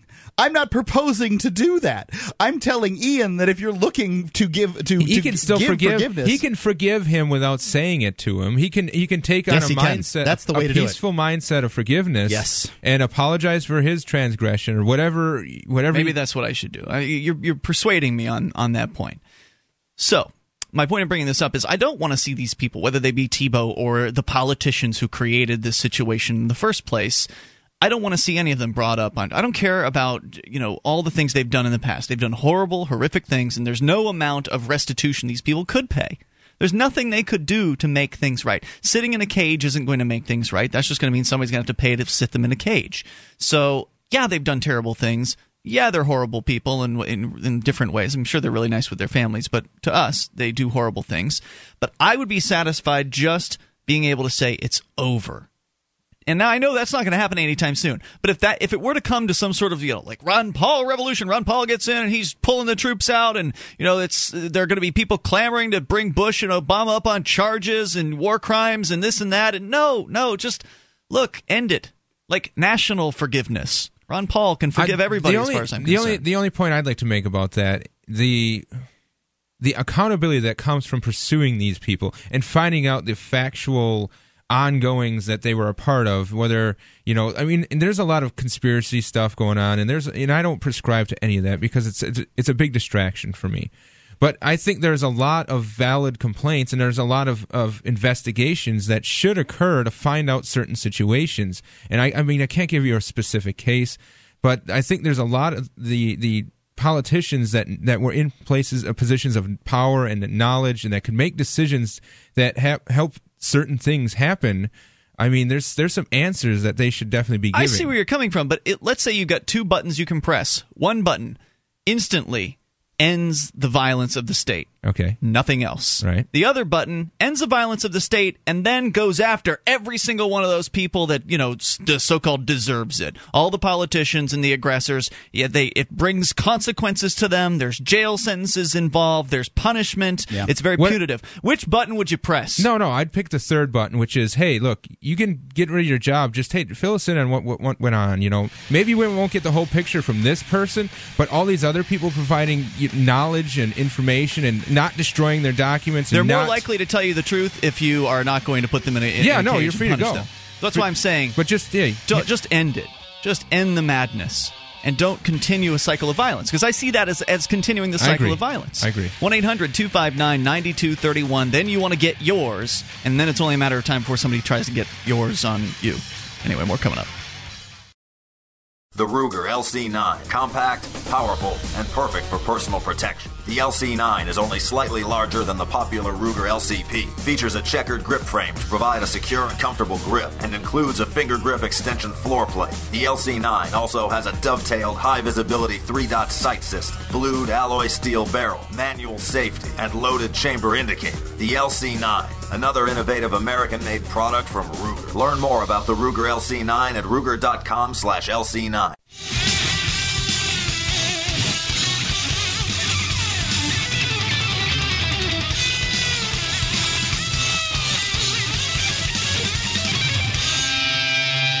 This is Free Talk Live. We're Launching into the third hour of the program, and you can dial in toll free. Bring up what you want at 800 259 9231. The SACL CAI toll free line 1 800 259 9231. Coming up, an update on the lady that was facing 93 days in jail because of a garden. Wait, what? Yeah, we'll give you the the latest on that here in a little bit. But joining you tonight, it's Ian. JJ. And Mark. But first, we go to your phone call. Zach is in Arizona. Zach, you're on Free Talk Live with Ian, JJ, and Mark.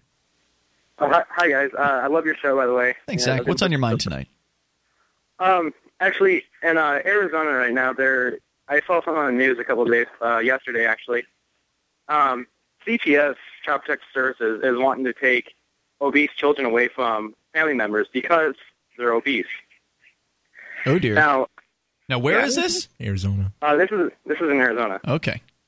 Now, I believe that this is a total violation of personal rights for a fam- for a family. You know, like a father or mother.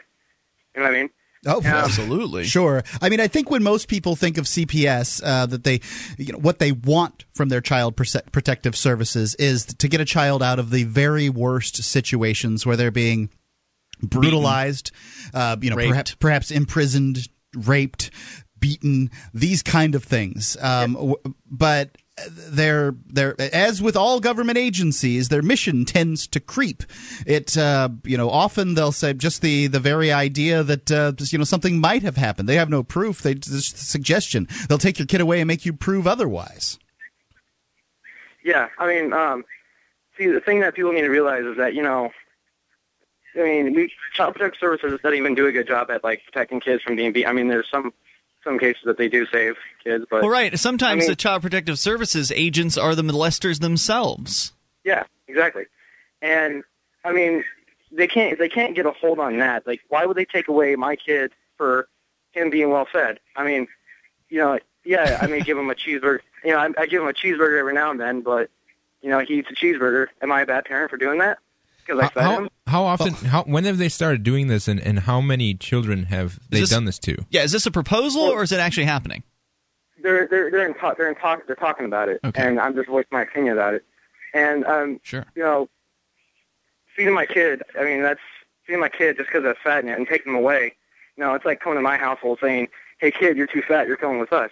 Now, um, That's exactly Well, what it is. That's it's exactly- coming. I mean, this is absolutely the next. It's Sure, war. The war on obesity. You can believe it's coming. Well, we already have a situation where, like in LA, uh, there was a portion of LA where they banned all new fast food restaurants from being built. So the existing restaurants were Yeah. grandfathered in, of course, and essentially this protects the existing restaurants from new competition. But the excuse is that, well, people are too fat, so let's just ban fast food restaurants. That'll solve the problem. Or like in uh, New York City where they banned trans fat, or, you know, you name it. There are already examples out there of these government uh, know it alls basically imposing their particular belief system of what's good for you on everyone by force. yeah.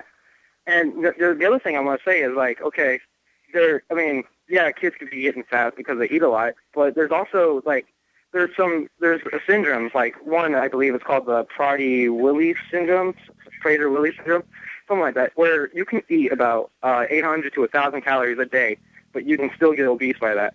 And if Wow. that if my kid if my kid has something like that, you know, and I give him like I don't know, I give him healthy food and he still gets fat off of it, and the CPS comes in and takes my kid away, you know, that's they're they're calling me a bad father because my kid has a disability. It's it's Right. I, I would say that there's no circumstance where parents should be separated for their child for the amount that uh, they're feeding them. I mean, I just I I, I, I can't come up with you know even a child that is uh, you know bound to a bed because of the amount of food that his parents are giving him. I, I don't think it's I don't think it's good, but I don't see CPS as having a role there. As far as I'm concerned, CPS's sole role and I don't think they stick to it, is to separate children from families that beat them, imprison them, or rape them. Well, if you think this is a bad prospect right now, just wait because once the government gets their hands on more of the health care in this country, for instance, then they're going to have an excuse. Yeah, they're going to do this Then- to adults. Then the, right, then they're going to be then Fat if, camps. If you right, if you get this one size fits all government health care solution, then the government at that point will have the but their budget to be very concerned with, and they'll decide things like, well, you know, if you aren't taking care of yourself in the way we say, if you're not eating the food pyramid, or if you're not eating, you know, this specific government approved diet, and we find out about it, then you're not going to get covered. And they can do the same thing with your kids. Well, if your kids aren't eating the government approved diet, uh, then you aren't going to be covered. And in fact, if you're feeding them things that we disagree with, we're going to go ahead and take them away from you. I mean, this it's already happening, as you're pointing out here. They're already talking about this, and having the government take care of healthcare would give them even more of an incentive to behave in this way. Yeah, and I mean, most of the time, like, you know, you can motivate kids. You can motivate kids all you want to, you know, get out there, run around, play fun, you know, get a healthy life, you know. But that's motivation. That's not really like saying like, I want you to do this. You know, like me when I was back in back in junior high school, I used like when I was in elementary school, I was like fit, skinny, you know. When I got into junior high school, I got so stressed out with schoolwork, it was a little bit harder that I actually started eating more, got fat, you know, and then uh, high school came around. Well, high school, you know, a U.S. Army recruiter talked to me, and I got interested in joining the Army. And then I decided that, okay, you know, I'm going to join the Army. I can lose this weight myself. Now, did the government, like, did CPS come in and say, you need to lose weight. The recruiter no, you did it for your own. You did it for your own reasons, whatever those were. And I thank you, Zach, for the call tonight. I appreciate you bringing that up. It's a great uh, topic for discussion. 800 yeah, 259 9231. The Arizona government, I think, is just crazy. Outright crazy people. Yeah, I agree. Well, they're right um, next door to California. So. A lot of well, but they're the red state. Um, you know, they're they're they're the they're, they're what you get when you get a real red state. I'm afraid, and it's it, people imagine. Well, there's a lot of Republicans out there that imagine that somehow electing Republicans will make us free in America, and it's absolutely ludicrous. Take There's no evidence look. for it there are plenty of red states out there. Take a look. Are they free? Uh-uh. Is South Carolina doing that great? How about Arizona, Texas? I mean, Just you know, look at the look at the Republicans in the national level uh, offices. They grow government at a greater clip in some cases than than Democrats have. So whatever, they're all bad. They're all the same. They're all you know two sides of the same big government coin. But to go back real quick on his point about uh, the the government people taking away kids for being too fat or for not being fed the right things. Well, is the suggestion there that because the fat child gets into the hands of the government that the government's going to be successful at making them skinny? I mean, come on. This is the government we're talking well, about. Remember, incentives are backwards when it comes to government. So if you think for a moment that because the government takes away a child, like let's say you're somebody that supports this idea, and you think that the government should take away obese children because the government's somehow going to be able to help this situation, Remember, you're talking about the government, and the government fails at pretty much everything that it tries to do. In many cases, it'll just fail outright or create the opposite of its intentions. So if you look at most government programs, when government programs fail, they get paid more. They get more money. So, in fact, the bureaucrats in the program that are the, the Get the Kids Fit program of the CPS they're not going to have that great of an incentive necessarily to uh, to thin out the kids because well if their kids are fat they're still going to get funding. In fact they might get more funding. Oh man these kids are just not losing the weight.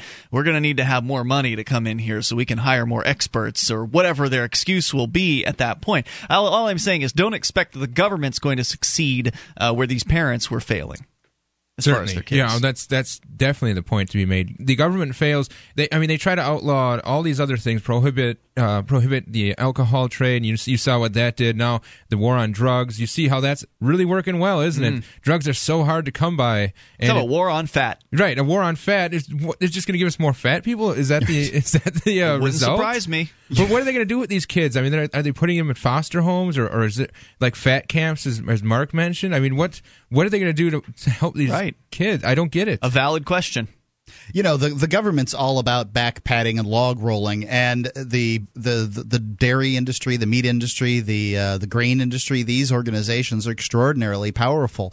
That food pyramid is set up based on some of those relationships, and I would expect that uh, many of those organizations really want to see Americans fat uh, do you really want the government in between you, uh, you, you, know, trying to, to mediate between an organization that wants you fat and or, and and try, then trying to tell you thin? I mean, does it make it tell you to be thin? Does that make any sense? And then on the other hand, on one hand, you get the government saying you need to make sure your kids are skinny or else. On the other hand, you got the government saying, "Oh, you can't have that vegetable garden in your front yard." We've got an update on the lady that was facing 93 days for having a vegetable garden in her front yard. What's happening there? We'll tell you about it coming up. Free Talk Live. You already know that you can support Free Talk Live and the Civil Disobedience Evolution Fund by starting your Amazon or Newegg shopping at shop.freetalklive.com. But did you know that you can also spend bitcoins at Amazon or Newegg? That's right. Start your Amazon or Newegg shopping at spendbitcoins.com, and you can buy just about anything with bitcoins. So if you're using fiat currency, start all your shopping at shop.freetalklive.com. But when you want to spend bitcoins, start all your bitcoin shopping at spendbitcoins.com. That's spendbitcoins.com.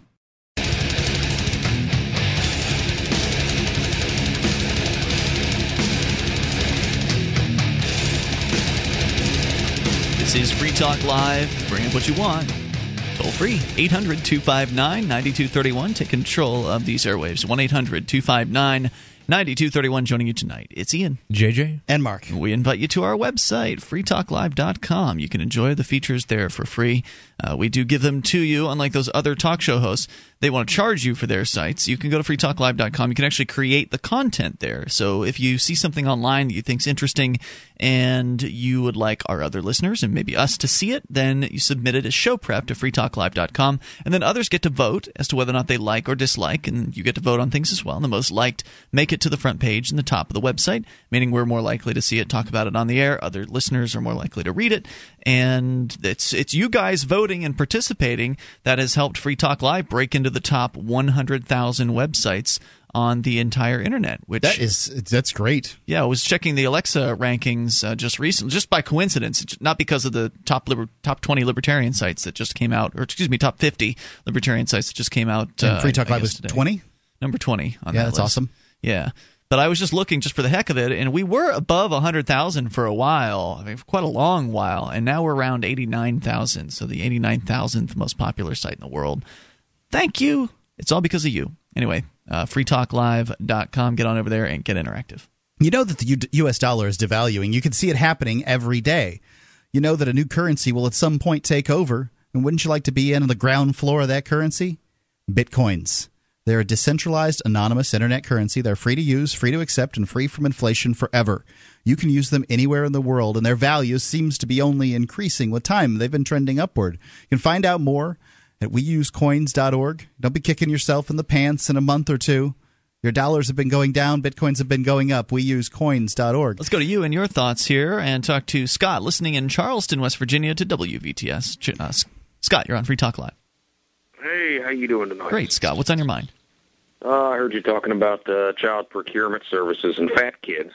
Yeah. And uh, oh yeah, I just had to get in on that a little bit. Go ahead, sir. Because I've had uh, I've had some friends of mine that were that had run-ins with uh, the uh, child procurement services. I'm going to call them exactly what they are.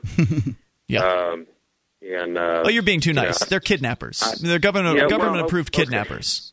Okay, well that works too. But uh, uh, one of the things is I don't know. It seems like we've got some. As far you were talking about the food too. Is it well you got to take away from being fat and this and that because they're not having. They either have enough to eat or they don't have enough to eat or they're not eating the right things.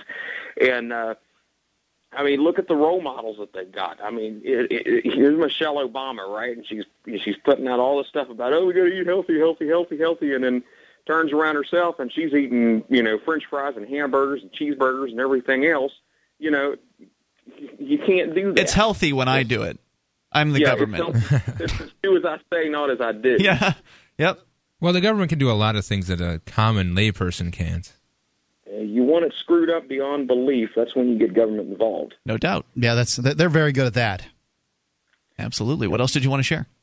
Well, that I don't know if I told you the uh, the time I was I worked so working on some rental property. Uh, a friend of mine had one of the houses, and they had. Uh, I was over there in, in uh, probably December or January. I can't remember. It's been been a while back, and uh, I just remember it was cold. I was over working on a furnace, and uh, they come by because they were saying something about the uh, the they didn't have heat or whatever. And I said, "Well, I'm here. I'm taking care of the heat," you know. And uh, you know, she asked me my name. I said, "You know, I'm not giving you my name, uh, so that's not relevant." Hold on. Who who is it that came by? Some government agent? This was child child uh, protection with CPS. So they come by because somebody had reported that there was no heat in the house? Right. And I said, I'm by there. I'm I'm in the middle of fixing the heat. Got the heat on. It's running, and they get there. And uh, you know, I just I said, look, I said I don't have to give you my name first of all, and uh, you know, I'm not I'm not going to do that. Good and on you. second of all, these uh, these children, because first she wanted to go and take the children back and talk to them alone. Mm-mm. And I said, I don't think that's a very good idea. And she said, "Well, who are you?" I said, It "Doesn't matter who I am." I said, "I'm trying to help help my friends out here," and I said, "Because I'm going to keep them from getting screwed." And this is, And, and, I'm sorry, you're you're the landlord, right? In this situation, Yeah. That's awesome of you, by the way, And, to uh, uh, to stand up for your tenants like that. Good on you. what they what they did. I mean, this is what blew my mind. And uh, you know, basically, she said, "Well, you know, you can't get involved. Are you, you know, relative or what?" I said, "No, I'm not." And I said, "But it doesn't really matter who I am." I said, and second of all, uh, you know, these these people here, uh, they're you know, trying to do the best they can do. As far as I know, his kids aren't wards of the state, and neither is neither are they. And you can get out of my house. And basically told her to leave. And uh, she left. She said, Good "Well, we'll be you. back." I said, "That's fine. But it'll be back. Yeah, we'll be back." Did she did she come Did with she a, come back? Uh, they never had any trouble with him. Again. Good. Did she come initially with an, an enforcement agent, like a cop? No, not not in not no not that time. She didn't. Okay, so she was all alone then. She was just kind of checking things out by herself. Yeah, she was all alone Gotcha. at that time. I bet she would have behaved differently if she had an armed man with her. And uh, good for you, though. Did you let her in the house initially? How did she get to you? She was. I was already in the house working. They had. uh I was working. Like I said, I was in the middle of working on the furnace, and uh they happened to. I, I you know I heard of somebody at the door, and uh you know I you know yelled out. I said, "Better get the door." She was at the door, you know, and they ran up to the door. And uh, you know, she come in. She told she you know did her whole thing. She said, "Well, this is who I am." Da da da da da da. You know, I mean, you know, here another thing that, that bothered me too. Here she is. She comes in. She's dressed to the nines. I mean, half of what she's wearing, you could. Uh, I'm sitting there going, "Dear God, she spent a freaking fortune on what she's wearing," and you know, talking to people that you know can't afford clothing and food themselves. So, so am I to understand that it was the tenants that were home at the time they actually let her in?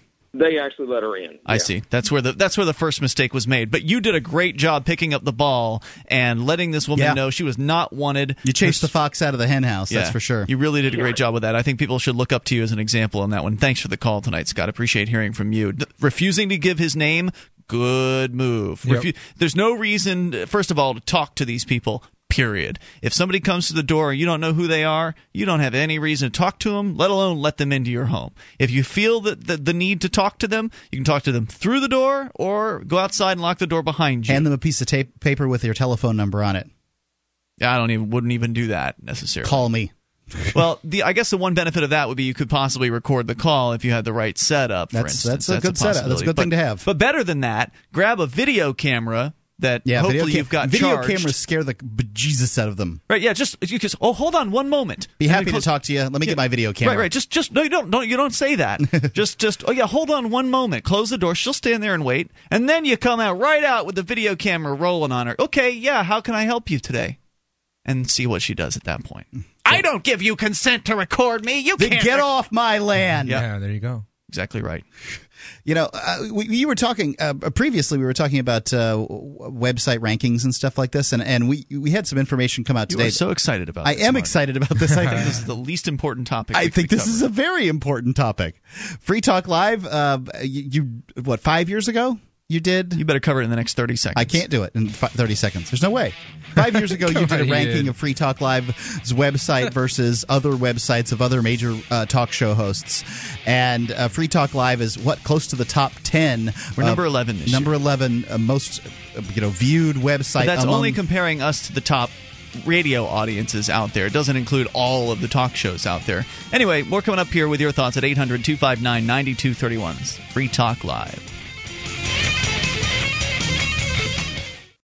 Have you ever wished that you could buy, sell, and trade in silver in your community? Dell Valley Silver has a no cost turnkey setup for you. You recruit six to eight businesses in your area to accept Dell Valley Silver rounds as barter currency, and your wish is granted. You get paid, and you promote the use of real money. This isn't like so many other silver currency setups where it's really just a system to sell high priced rounds. It's a free market system based on Austrian economics. DelValleySilver.com. DellValleySilver.com.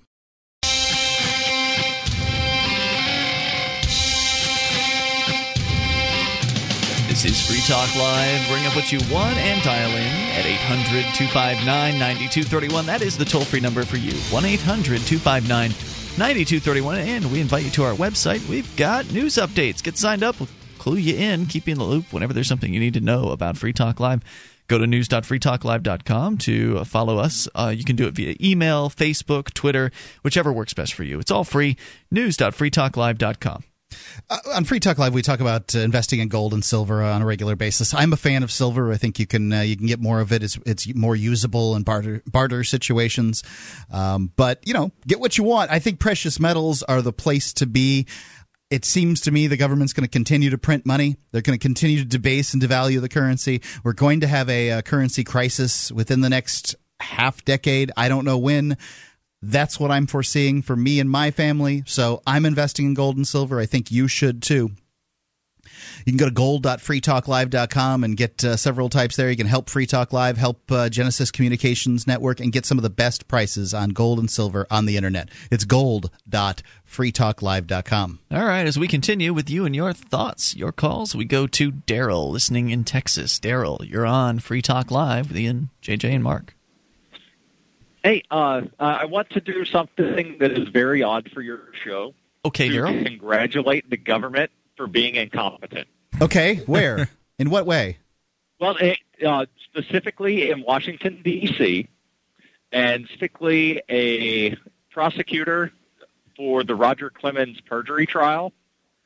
Okay, I, I remember something. I've heard something about this. Um, apparently, Roger Clemens uh, was being brought up on trial by the by this House or the Senate or something for having t- taken steroids, as if you know this this organization should be trying. potentially perjuring himself in a testimony before Congress. Okay, gotcha. Uh, back in, I think it was 08 when he actually testified, and they just did get around to the trial.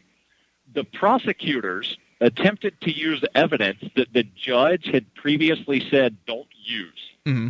It was a video where apparently uh, Representative Elijah Cummings from Maryland had video of another baseball player telling him, or the baseball player's wife telling him that her husband was told by Clemens that he used steroids. That video was banned. You know, was That's hearsay. Not, yeah, it, it's not evidence can be used. Right. Well, the today was the second day of the trial. Prosecution shows that video. Oops. With the quote from Laura Pettitte up on the screen. They pause the video, and the judge calls prosecution and defense up. The quote still up on the screen in front of the jury for five minutes. What was the quote again? Well, uh, the quote is specifically, I, Laura Pettitte, do depose and state in 1999 or 2000, Andy, that was her husband, told me he had a conversation with Roger Clemens in which Roger admitted to him using human growth hormones. So that quote was up on the screen. And this was five minutes in specifically what the, had been ruled inadmissible as evidence. and then they paused it and kept it up there for five minutes. this five was minutes. inadmissible. Yes. So- so they declared a mistrial. Okay, And that mistrial is saving potentially millions of dollars. you don't think they'll try it again just for the purposes of uh, dragging you know a big name celebrity through the mud? Uh, as of right now, the judge has said that they'll do a continuation on September 2nd to determine whether or not they will try to get a new jury and go ahead. But as of right now, it's looking like they will not try to prosecute. There you go. Thanks for the call tonight. Appreciate hearing from you at 800 259 9231. It's certainly true that sometimes their incompetence works out in your favor. And by the way, when you uh, we talked about not taking the plea deal on this program, and I highly recommend people. This is one of those little little steps that folks can take when they're going after you for something like a parking ticket or whatever. Don't don't plea out. Go ahead and take it to trial. Go ahead, make them make them prove the case. That's what I'm going to do here. Uh, starting next week, I've got an arraignment in Concord, New Hampshire. So I'm actually going to spend however much money it costs me to get in gas up to Concord, which is going to be more than the ten dollar parking ticket on the first trip, and I'm going to have to take a second trip later for the actual trial, presuming they go through with it. And I, it sounds like they're going to. Why not? Um, so I'm going to have to make two trips to Concord. It's going to be like I'm going to spend a hundred bucks in gas and food and you know time more than that in time, uh, just to to essentially challenge this parking ticket. But it's it's the principle of the matter. Uh, I'm not going to give them their ten dollars or forty bucks or whatever because it's gone up because I didn't pay it initially, so they they increased it. But I'm not going to pay that. And the thing is, when you actually take these things to trial, you then really start to see all the holes in their case. Like for instance, this parking ticket that uh, that they left on my car, they're saying that I parked the car in an area where there's no parking. I'm not I'm not going to testify here on the air or anything like that. But they clearly got the, the, the form wrong. Like they filled out their their their complaint form incorrectly. Now it won't matter when it comes to trial because I'd have to testify against myself, uh, you know, in order to disprove what what they are saying. Uh, but but nonetheless, there's just so many mistakes that these people make, and they don't want to have to go to trial because then they actually have to make a case, and then their mistakes will become as clear as day. And even if you end up getting convicted, it still shows them for being incompetent, and it can be fun to you know make them actually have to jump through the hoops and that's what I'm going to do. Well, yeah, I mean, isn't the idea of bureaucracy to overcomplicate and and uh, create more paperwork than you have to, and uh, to be incompetent? I mean, that's that's kind of goes hand in hand with with what they've created there for themselves. Right. Well, they want to throw as much stuff at you as they possibly can to int- intimidate you into just taking the plea bargain. I mean, ten bucks would have made this go away, and that's why most people take the plea deal. That and when you pay a parking ticket, you're pleading guilty. So that's the plea deal. When you when you send off the ten bucks in the envelope and you send it to them, that's your plea deal. So they like that stuff because they don't actually have to work. Sure. And if if enough people made them work, they would be so frustrated they would give up on a lot of this stuff. They would just they wouldn't know what to do. Yeah, they wouldn't they wouldn't be able to to have the number of trials necessary. That's right. right. It's not, it's not enforceable. Uh, What they do is they'll either make it so that you can't fight parking tickets in some way or another. They'll just stamp some new law that says there's no more taking parking t- parking tickets to trial. You're guilty. Mm. And uh, or they'll you know stop giving parking tickets or something. I don't know, but e- either way, it's an advantage because if people say, "Well, you mean I." Am guilty just because your enforcement agents, you, know, your enforcement agent is now judge, jury, and executioner. Yes, uh, uh, you know, I mean, this is as long as you can show these people for the violent thugs that they are. I, I had a speeding, or yeah, I had a speeding ticket recently. Um, you know, I, I objected. I said the judge was that the judiciary and the executive were in collu- collusion. I, I, I you know, I said that the judge, you know, you let this guy in here with a gun. You took away my one-inch blade pocket pocket knife. And then when I, um, you know, then I when I brought up the Constitution, the judge t- uh, told me that I couldn't bring it up.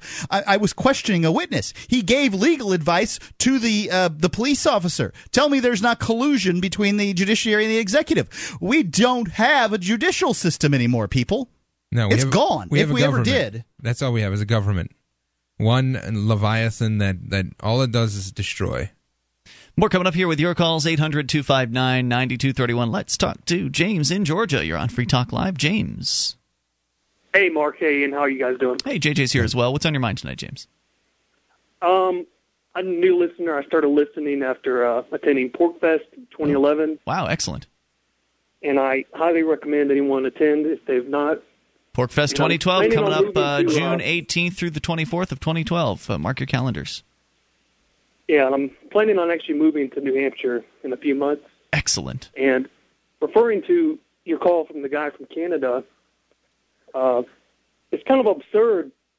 You know, I'm moving from Georgia. I guess I'm going to be taking a job away from a local.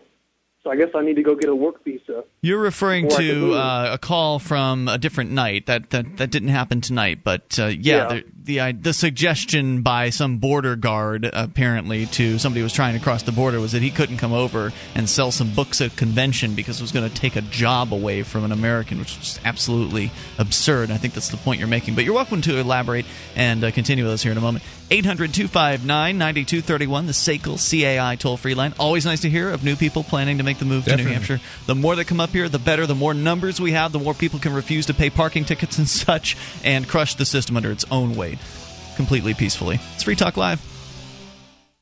I've started playing a new online game. It's called Mine Things. It's a free online mining game. It's all in your browser. There's nothing to download. Your little mining robot guy can mine for you 24 7. You don't even need to be logged in. You compete with other players for resources in a capitalist economy. The virtually mined gold demonstrates the concept of sound money and is exchanged between players tax free. They even accept bitcoins. Go to minethings.com, use coupon code FTL, and double your mining speed. It's free. Minethings.com.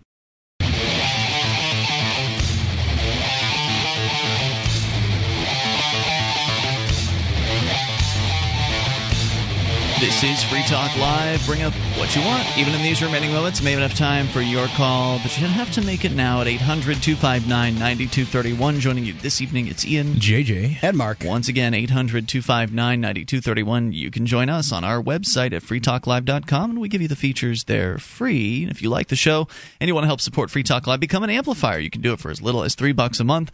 We take that three bucks in, we add it to other people's three bucks, and then we take that money and reinvest it into the show getting on more radio stations around the country and bringing more internet listeners on board as well, exposing new people around the world to the ideas of freedom. So go to amp.freetalklive.com to join up. AMP stands for, by the way, advertise, market, and promote. That's the purpose of the show or the uh, the program. You get perks like access to the AMP only call in lines, the AMP only forum, podcast, and more. Get the details. Get signed up with any major credit card via PayPal or Visa or Mastercard right on our site, and do it over at amp.freetalklive.com. Makes a big difference for us. That's amp.freetalklive.com. The Free State Project is, a, is an organization that's important to me. It's important to many of the people here on the show. Most folks uh, that you hear on Free Talk Live have picked up and moved their lives for the Free State Project. And if you know anything about the Free State Project, uh, there's this 20,000 signer mark that uh, is sort of the goal to reach. And I it's it's taken a little while to get there. I've come up with a new plan for reaching that 20,000 by reaching out to people in either petitioning uh, situations or telephone calling situations. Uh, I've, you know, working together with some uh, prominent free staters who you've heard on the air here, Jason Osborne, Will Buchanan, Brian Travis to get this put together. It's called freestatenow.com and it allows the uh, just the average person that uh, is involved in the Free State Project. You don't have to be involved, you don't have to be a signer or a friend or anything, but likely those are the people that this is targeted at. Uh, allows them to sponsor a new signer. The Free State Project currently spends about $100 per person to uh, get folks in advertising to get folks to sign up. This project allows you to sponsor somebody for $35. That's a third of the rate. Go over there today and sponsor one, three, or 10 signers. Please do it today. We need your help. It's freestatenow.com. 800 259 9231. We continue here. I think we still have James in Georgia with us. James, are you there? Yes, I'm here. All right. So, James, uh, you were talking about making the move up to New Hampshire, and I feel like we didn't give you a chance to get all your thoughts out. Yeah, I guess my main point is it's important to realize that just because more people move to an area, the goods and services actually increase and you have a higher standard of living. So you should want people to come down here from Canada and spend money and sell things. It doesn't hurt the economy, and that's so ridiculous to think that it does. Oh, absolutely. Anybody that is of this mindset that you can somehow close things down and lock people and products out of this country and somehow have an economic boom don't even understand what they're talking about. Yeah, when I move from Georgia, I'm going to be taking my money out of the local bank. I'm going to not be living here. I'm not going to be spending money. So it's a loss for them. It's a gain for New Hampshire. So I guess that's my point. Well, absolutely. And plus, just these people that want to stop people from coming here, they also want to stop products from coming here as well.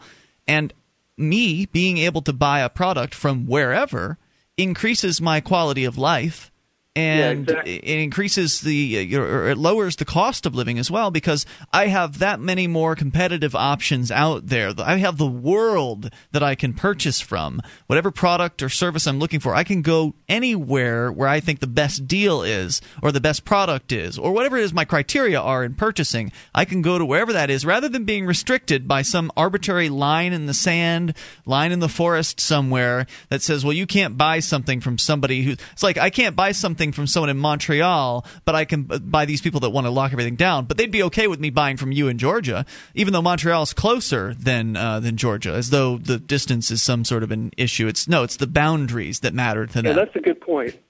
And So- society works better when you don't hinder the flow of commerce. Uh, Yep, exactly right. Here in Keene, uh, it's pretty much like a trading post in this part of the state. It's very close to the Vermont border and the Massachusetts border, so people Mm-hmm. come over to Keene to buy things because there's no sales tax. So you'll have a lot of money from Massachusetts and Vermont coming into the Keene economy. You also have a lot of people getting work across the border. yeah, but see, if they in Georgia, when we got the sales tax, it's oh, we're going to tax these out-of-state people, but they don't realize they're going to quit coming if you tax them. right, That's right. kind of interesting. James, thanks for the call tonight. I appreciate hearing from you at Right. 800. Th- th- This is it's ludicrous. Uh, People come across the border for several reasons in New Hampshire, but one of them's liquor, uh, because you can get liquor cheaper um, at the uh, New Hampshire liquor store uh, than you can in Massachusetts and I think Vermont too. I'm not 100 percent sure. I don't know what the, but I know definitely Massachusetts and cigarettes, of course. and, and cigarettes too. So if we were to raise the taxes, uh, well, they've got lots of people coming across the border for liquor. Let's double the taxes on liquor. there go your sales. Would the people continue to come across the border? Of course not. You would only answer yes if you're a politician. only a politician could be so remotely stupid, so remarkably stupid, Yeah, as to believe that you can raise the taxes on something that's being purchased and that it won't affect the amount of things being purchased. People are coming over and purchasing liquor in New Hampshire because of the taxes in Massachusetts. That's right. 800 259 9231. Let's continue with you and your thoughts. We go to Shadow, listening in Huntsville to WBHP. Hello, Shadow. Oh, hi guys, how you doing? Hey, what's on your mind tonight? Uh, I'm sitting in the middle of a lightning storm down here, but Ooh, that's always fun. yeah, yeah, it is. It's Yeah, pretty I- as long as it doesn't strike you or your home or things that are important to you. Yeah, yeah, we got a nice channel here, Channel 11. It's uh, what they call retro TV, and it's got shows on 50s, 60s, 70s, and so on. And police stories, one I like, dog. But you know, even with with that program or all the other cop shows, it's always amazing how they show like if you're the crooked cop in there, you know, he just turns into a pariah and he's gone, and all like that, you know. It ain't like But that in real life. Yeah, that's what I was saying. though. Hollywood's out of touch, or they're trying to pass a message or something. Because these days, at least from from the '80s, my own personal observation, you're not going to make it as a cop unless you're a crooked cop. You know. What is it that I, I love what Adam Kokesh said from Adam versus the Man. The first time I heard him say it was at the uh, the Porcupine Freedom Festival when he was recording his show there. The, I think the, uh, the, the to paraphrase his quote was something like. You know, it's the bad cops that give the other five percent a bad name, or something like that. Some the bad apples that give the other five percent a, uh, a bad name. Anyway, uh, Shadow, thanks for the call and the thoughts tonight. I appreciate hearing from you at 800-259-9231. You want a good police show? Police Squad with Leslie Nielsen from the 1970s. Oh, jeez. I don't funny know. stuff. Police squad, I don't know. I haven't seen it since I was younger, and I probably need to see it again because there's probably all kinds of jokes I didn't get. But it was funny enough back then. I know it's. I mean, being a fan of Air- Airplane and, uh, Naked and Naked Gun, Yeah. essentially, Mark, it's the pre uh, the precursor to the Naked Gun movies. Did you ever get to see any of those? I never watched any of them. No. Really? Wow. Have you seen Airplane? No. I, I saw parts of it. Oh man! You know, I You're not much into the uh, the you know I the, just the not culture. motivated by you know uh, the culture of this country and the people and it's blah blah blah. Just blah. not No, I'm just motivated. just not motivated. What's it- Why what's do you it- hate America? Yeah. Wait a minute. All right, Mark, Mark, give me a good comedy movie. A Mark a Mark approved comedy film. well, I have enjoyed uh, the Adam Sandler stuff. There, where uh, Really? he gets into a fist fight with uh, Bob Barker. That's some funny stuff. Bob's just like sticking him in the face. I thought that Boom, movie was okay. Boom. I don't Boom. really. Which one I've was seen that? a couple of his. The, the That Happy was, uh, Gilmore. They Happy all sort of blend together. Yeah, they, th- indeed they do. I'll, I'll give you that. That they, they tend to be. It's Adam Sandler acting mad. like a fool. Yeah, Adam Sandler getting mad and going crazy. So here's the news out of Oak Park. Uh, it's a follow up on the young lady who, I guess she's a mom. She had some kids coming over to her yard. They were taking care of these gardens. Mark, I, what do you call them? The raised bed? Raised bed gardens. Raised yeah. bed gardens. She tore out all the grass from her yard because grass sucks, and she put these raised bed gardens in. The city of Oak Park comes after her with a threat of 93 days in jail over this. It blows up into a viral story on the internet. People are calling from all over the place. According to the, the story here at detnews.com, the Detroit News, the government bureaucrats got barraged with emails and even threatening phone calls have since then filed the paperwork to drop the charges. Wow. They didn't bother to tell Ms. Bass, however. They uh, just, you know, were going through that process and You know, it, it, I think these bureaucrats believed. I mean, when this one guy was interviewed on television, they just believed that, well, this is what people support. They support the rule of law. And this isn't what people support.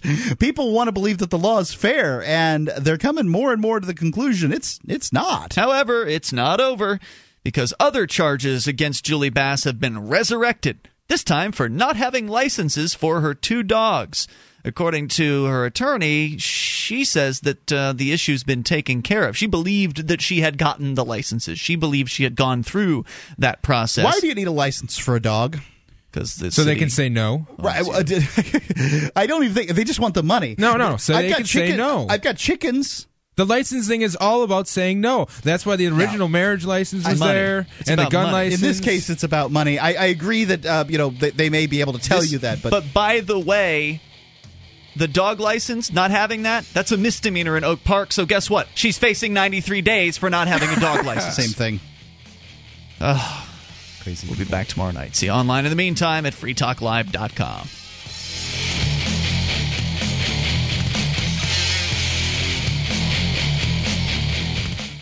The following edition of the Edgington Post interview series is brought to you by the Free Talk Live AMP program. Become a Free Talk Live amplifier today for as little as 3 bucks a month. Get perks and help us get on more radio stations and more internet connections at amp.freetalklive.com. That's amp.freetalklive.com and here's Mark. All right, it's another edition of the Edgington Post, and I have with me uh, Steve Smith. Steve, you there? I am here, and nice to have you. Have, have, thanks for having me on, Mark. Sure, no problem. Um, you know, we're, you've got a product. It's called uh, or website uh, vaporsmiths.com, and you've got a uh, you know these these e-cigarettes. They're they're really sweeping the nation as far as popularity and stuff like that. A lot of people are finding them to be um, you know a, a better alternative to smoking. Absolutely, yeah. It, they definitely definitely are, and as you know, I've claimed uh, 22,000 times healthier based purely just off the uh, the carcinogen levels found in the e-cigarettes versus tobacco cigarettes. So, uh, are there carcinogens, uh, in the e-cigarettes? Now, you can't say. I, I thought you couldn't say they were healthier, but uh, you know, you have me saying that they're 22 times healthier, and you convinced me. I mean, I'm already convinced. It's not hard to convince somebody that they're healthier because they don't have the carcinogens. Uh, but you know, are, uh, they certainly have fewer. But are there none?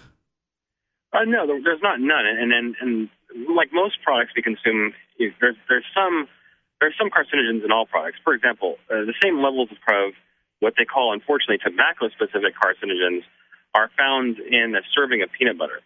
So uh, basically, I don't want to get super technical with our with our audience, but there is uh, eight nanograms in a single cartomizer, which is equal to a pack of cigarettes. Okay. Uh, eight nanograms of cancer-causing agent. Um, while in a pack of cigarettes, um, which is the equivalent once again of my cartomizers, there's 176,000 nanograms. Seems like a lot more. Oh yeah, a lot, more, a lot more. And that's not even taking into consideration the you know 4,000 chemicals that are hazardous and toxic to you that you also will find in cigarette smoke that you will not find in any of our e-cigarette products. You know, I smoked cig- cigars for a very long time, and I went into a, uh, a smoking cessation place, and the lady's like, "Well, you know, if you're smoking cigars, you're not getting all the chemicals that they have in cigarettes because they don't treat them in the same way, or something like that." I don't know. She seemed like she was an expert, whatever, and so therefore she's like, "Eh, not that big of a deal if you quit smoking." Um, so, I mean, essentially, what she was saying, I what I was hearing her say was that it's the chemicals in cigarettes that'll kill you, not the you know tobacco as much. Well, that's that's that's partially true. She's partially correct. I mean, absolutely, the chemicals in in the cigarettes are what's going to uh, kill you. But uh, the tobacco tobacco itself is a, when it's burned, it contains uh, it, it mutates and and it creates lots of carcinogens. It it ends up uh, creating a lot of what they call those unfortunate tobacco-specific carcinogens. And so even in, in cigar smoke, now while you're not supposed to inhale it and get it into your lungs, where your lungs are a very delicate and fragile organ of your body, um, it can still cause mouth and throat cancers and things of that nature. Mm-hmm. And it's, it's still not a healthy habit. Right. Um, it's something you can enjoy from time to time because, hey, you got to live a little every once in a while. But uh, they actually make e-cigars too. It's something we're considering uh, possibly branding into it. So. Yeah, it's it's kind of interesting. I wonder if they're, um, you know, I, I mean, what is it? Just a basically a bigger vaporizer, right? Absolutely, it's a bigger battery and a bigger cartridge. So um, those who've tried mine, my product, they know it already produces you know extreme, huge amounts of vapor. The e-cigars actually produce even more, and Hmm. and just like real cigars, you're not supposed to inhale these. You just enjoy the flavor and uh, you know kind of exhale. So it's uh, you know you're you're getting first of all you're getting a much healthier version of a cigar that that doesn't taste exactly like a cigar because once again it's hard for me to replicate you know smoke a poisonous smoke flavor so uh it's uh we try we always say just like you advertise for us feels like smoking but tastes better Yeah, you know, it's um, the, the thing is, is it's not really smoke, right? Like these are these are. Uh, it, it- describe vaporization for me a little bit, just uh, because I I shouldn't try. Uh, sure. Well, basically, there's there, there's the main ingredient in our product is something that you'll find in a lot of products in your home. It's called propylene glycol. There's over I think 60 years worth of studies on it, and uh, by different various organizations, and they're all it's recognized as generally recognized as safe. Um, hospitals use it, for example, in their heating and ventilation systems because it's a natural bactericide and virucide. Um, it's also used in non-toxic um, antifreeze. Uh, most antifreeze has either ethylene glycol or diethylene glycol, and that's the stuff that you know you can kill your neighborhood pets with. That'll kill a cat, right? That'll kill a cat. Um, but propylene glycol, you know, it, it's not going to harm anybody. That's I the cat. That's the cat safe, uh, uh, you know, kitty dish uh, uh, antifreeze there. Right, exactly. That's the one the kitties can have, and they're not going to die. Still not a good so- idea, I'm sure, folks. Right, and it's also the main the main substance is used in fog machines. So if you see a fog machine ever, that's propylene glycol. And some e-cigarettes and, and some fog machines also use vegetable glycerin for people that uh, for the one out of every million or so that, that found they're sensitive to uh, to propylene glycol. And then when I say they're sensitive, I mean during use, one out of a million here, they might develop uh, you know a rash or red eyes. But it's it's very rare. Um, but basically, what happens is is the there's a there's a there's two parts to our product. There's a battery and what's called a cartomizer. And the cartomizer has both an atomizer and uh, a polyfill material that holds the the e-liquid, so to speak, which actually is just the the, the 12 ingredients that make up uh, the flavors and the nicotine of the cigarette of the e-cigarette. And basically, what happens is that battery heats up the atomizer. Atomizer gets the the liquid drawn onto it. It immediately disperses into vapor, and basically that vapor is mainly water. It's, it's composed mainly of water because um, it does some really neat things that I want to get too all scientific with. But basically, when you when you see someone using an e-cigarette and exhaling, they're exhaling about 98% water vapor. So it's like the steam coming out of a cup of coffee. Right. The rest are the flavorants. Um, but 1.99% of its flavorants that you would that like food flavorings that you would get from you know some artificially artificially flavored foods. And then uh, the rest of it, that 0.01, might be some residual nicotine in there. It's um, some studies say 0.02 percent, some say 0.01. So we'll go with 0.01 and a half. How about Okay. that? 0.015. I'm good is, with uh, that. is nicotine, which is uh, which is which is far less than you would get from eating a tomato. Uh, right. Uh, people don't know that tomatoes do have nicotine in them. People um, often don't know that. Absolutely, yeah. There's a lot of foods. Anything that's a nightshade family will have nicotine in it. So peanuts have nicotine in them. It's it's uh it's not it's not an uncommon chemical compound. Now, um, so you know this means that you can smoke it pretty much anywhere. The only thing, the only trouble you're going to have is if somebody sees it and it looks like smoking and it bothers them for some reason, right? Absolutely. So you have people that, that see it and they uh, you know they they think you're smoking. And and uh, when I first tried e-cigarettes, and you can read about the story on the website more uh, on our About Us page. When we first when my wife first started, that's right, vaporsmiths.com. Uh, the uh, we uh, you know we they almost all e-cigarettes were trying to even make the what, the what we call in the smoking world the cherry look like a real cherry. So they had either orange or red light. And I thought, you know what? Let's let's take away the hassle that I had to deal with when I used to get approached and, and be told I couldn't use that product inside of a bar or inside of the the, the comedy club. And I'm going to make my lights blue. So the tip of my my e-cigarettes light up blue, and and I did that to save everybody hassle. And I've never been hassled with my with the with these before. So um, basically, there's you can smoke them just about anywhere. Private property rules still are in effect. And I know there are some states and cities that are currently in the process of, of trying to regulate them, but that's really because of different pressures from uh, really the pharmaceutical industry, which you know kind of can make the FDA do whatever they want and kind of push the, the government because we're a small lobby compared to uh, compared to big pharma. So, So why does big pharma not want these? What's their what's their motivation? Well, obviously the motivation is like any other business. It's money. Um, they they make a lot of money off a product that they that they know that 98.6 percent of the people that use it are going to fail uh, using. They make the nicotine replacement therapies such as uh, the gum, the patch, the lozenge, the inhaler, the uh, and of course the uh, the the deadly drug Chantix, which Chantix, has led yeah. to I took Chantix. I. I took Chantix for um, I think it was two months or something like that. I can't remember what it was, and I think I'm one of those people that didn't uh, freak out over it.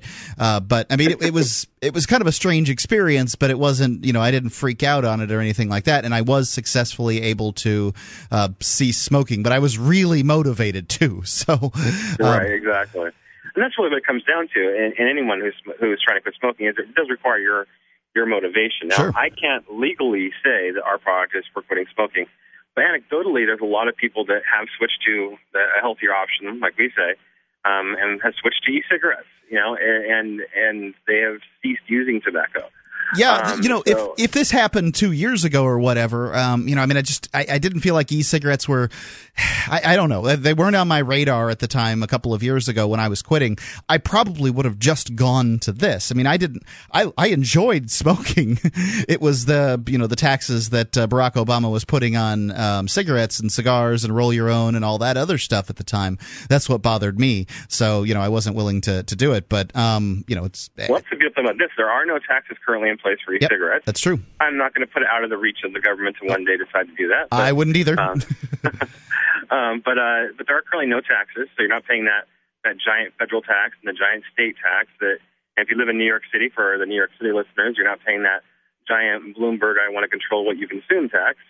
Um, you're you're literally just paying for the product, and uh, it's a lot cheaper than than uh, tobacco. I mean, uh, you know, if you're a pack a day smoker, you're going to spend about seventy dollars a month, and uh, and for me at least, that includes shipping. Um, whereas depending on what part of the country you're living in, you're going to spend between 190 and as much as, if you're one of those New York City listeners, as much as you know, 300 400 dollars a month. So you're going to save a whole lot of money and and get a lot and, and have a much healthier option.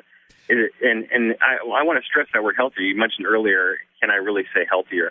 Yes, I can. Uh, that's fine. What I can't say is it's safe. And and it's, it's, one of those catchwords. You'll see them in the press releases. Is your product safe? Well, absolutely not. There is nothing in the world that you can do that's safe other than lock yourself in an airtight bubble Sure. and How many people Yeah, die sitting on the potty every year? You know, I mean, you can't say oh yeah, exactly. you can't say There's something nothing safe. Got it. Yeah, nothing safe. And and but I can tell you this: no one yet in six years has died from complications of e-cigarettes or e-cigarette use. And I can point to Chantix and say, hey, people have died from that. You can point to the patch where people have used patch cigarettes and maybe even an extra patch, and they've died from nicotine poisoning. Hmm. But you can't point to anybody who's ever died from an e-cigarette or any kind of e-cigarette related diseases. So one of the things that people are concerned with, one of the things I would have been concerned with, is what's the smoking experience like versus a, a cigarette or cigar or whatever it is that people smoke and consume. Um, you know, I mean, it's does it taste like a cig- cigarette? Does it feel like a cigarette? Because I mean, you know, I. I I've, there have been times when I've said, "Man, that's a really good cigar. I really, I've really enjoyed that." What's what's the experience um, otherwise? Well, yeah, um, absolutely. And, and like I said before, we can't replicate, you know, toxic poisonous gas. We just, um, doing smoke. We can't do that. but what, what we do is we try to give you the closest experience, that, that, that the experiential uh, feeling of like you're inhaling, uh, like you're inhaling smoke, but you're actually inhaling just warm vapor. The vapor comes out at about 98.6 degrees. So it's, it feels warm. It doesn't feel cold. Um, you, your, your lungs feel like they're being, they are being filled up with vapor um, instead of smoke. The taste is not like tobacco. I mean, we try our we try our best to replicate tobacco flavor, but what we find is most e-cigarette users, they when they first start, they think they want that tobacco flavor, and then what happens is eventually they go, look at all these other flavors, and they taste so good. Like uh, for example, I know that uh, you know one of the other sponsors of the show, I gave him uh, some some uh, some cherry to try. Yeah. I knew he was uh, a e-cigarette user, and he, he just he just loves it. He thinks they taste like maraschino cherries. Yep. And so, yeah, they taste better. I mean, you're not having to taste basically what's in an ashtray. Yeah, it's That's kind of you're- know, when you switch even cigarette brands, uh, you know, it's you still have to get used to a new taste. If you're switching from Marlboro to Winston or whatever, do they still make Winston? I have no idea. Um, but with you know, um, you're still getting used to a new flavor. So you know, I mean, to me, that's just what the difference is. I I did try one. You sent one to to Ian and I, and it's. Um, the zero milligram uh, nicotine one. So this is just kind of for, for thrills, and it's uh, you know it's it's awesome. You're you're holding it. It's you can get the whole smoking experience without uh, with for me without having the the nicotine. But is there a difference between the? I mean, nicotine is a poison, right? You can kill somebody with it. Is there a difference between ones with nicotine in them and ones without? Um, as far as the flavor, no. What you what people might experience slightly um, between the zero milligram nicotine ones and then, of course, the, the three different levels of nicotine that we sell, um, is uh, what, what, what most smokers would call a throat hit. When, when your nicotine is, uh, if you've ever used the gum, for those out there who have tried quitting smoking before, and you use the gum or even if you chew tobacco, there's that little tingling sensation that nicotine does give you when it makes contact with your with either your throat or your your gums or whatever um, that you won't find in the zero milligram. But in, in our with the nicotine, you're going to get that little tiny throat tickle slash you know little pinch. It's not a painful pinch. It's what smokers experience and what they like. So yeah, you're going to get it's going to be different with the zero milligrams. You're not going to get that little a little tickle or pinch in the back of your throat when you inhale. Um, you're just going to get pure flavor. But the flavor, the flavor between, you know, that's going to be exactly the same. The experience is exactly the same, minus the throat hit. I got it. So, um, you know, when I, I, I tried an e-cigarette like one time at a uh, tobacco shop, uh, probably a couple of years ago. I took one uh, hit off of it and I couldn't inhale it. Um, I mean, maybe it was because of the throat hit and it had been so long since I had smoked at that point um, that I was just not capable of uh, inhaling it. But this one I didn't have any trouble. And do you think that it's the nicotine difference or is there some difference in your product or what?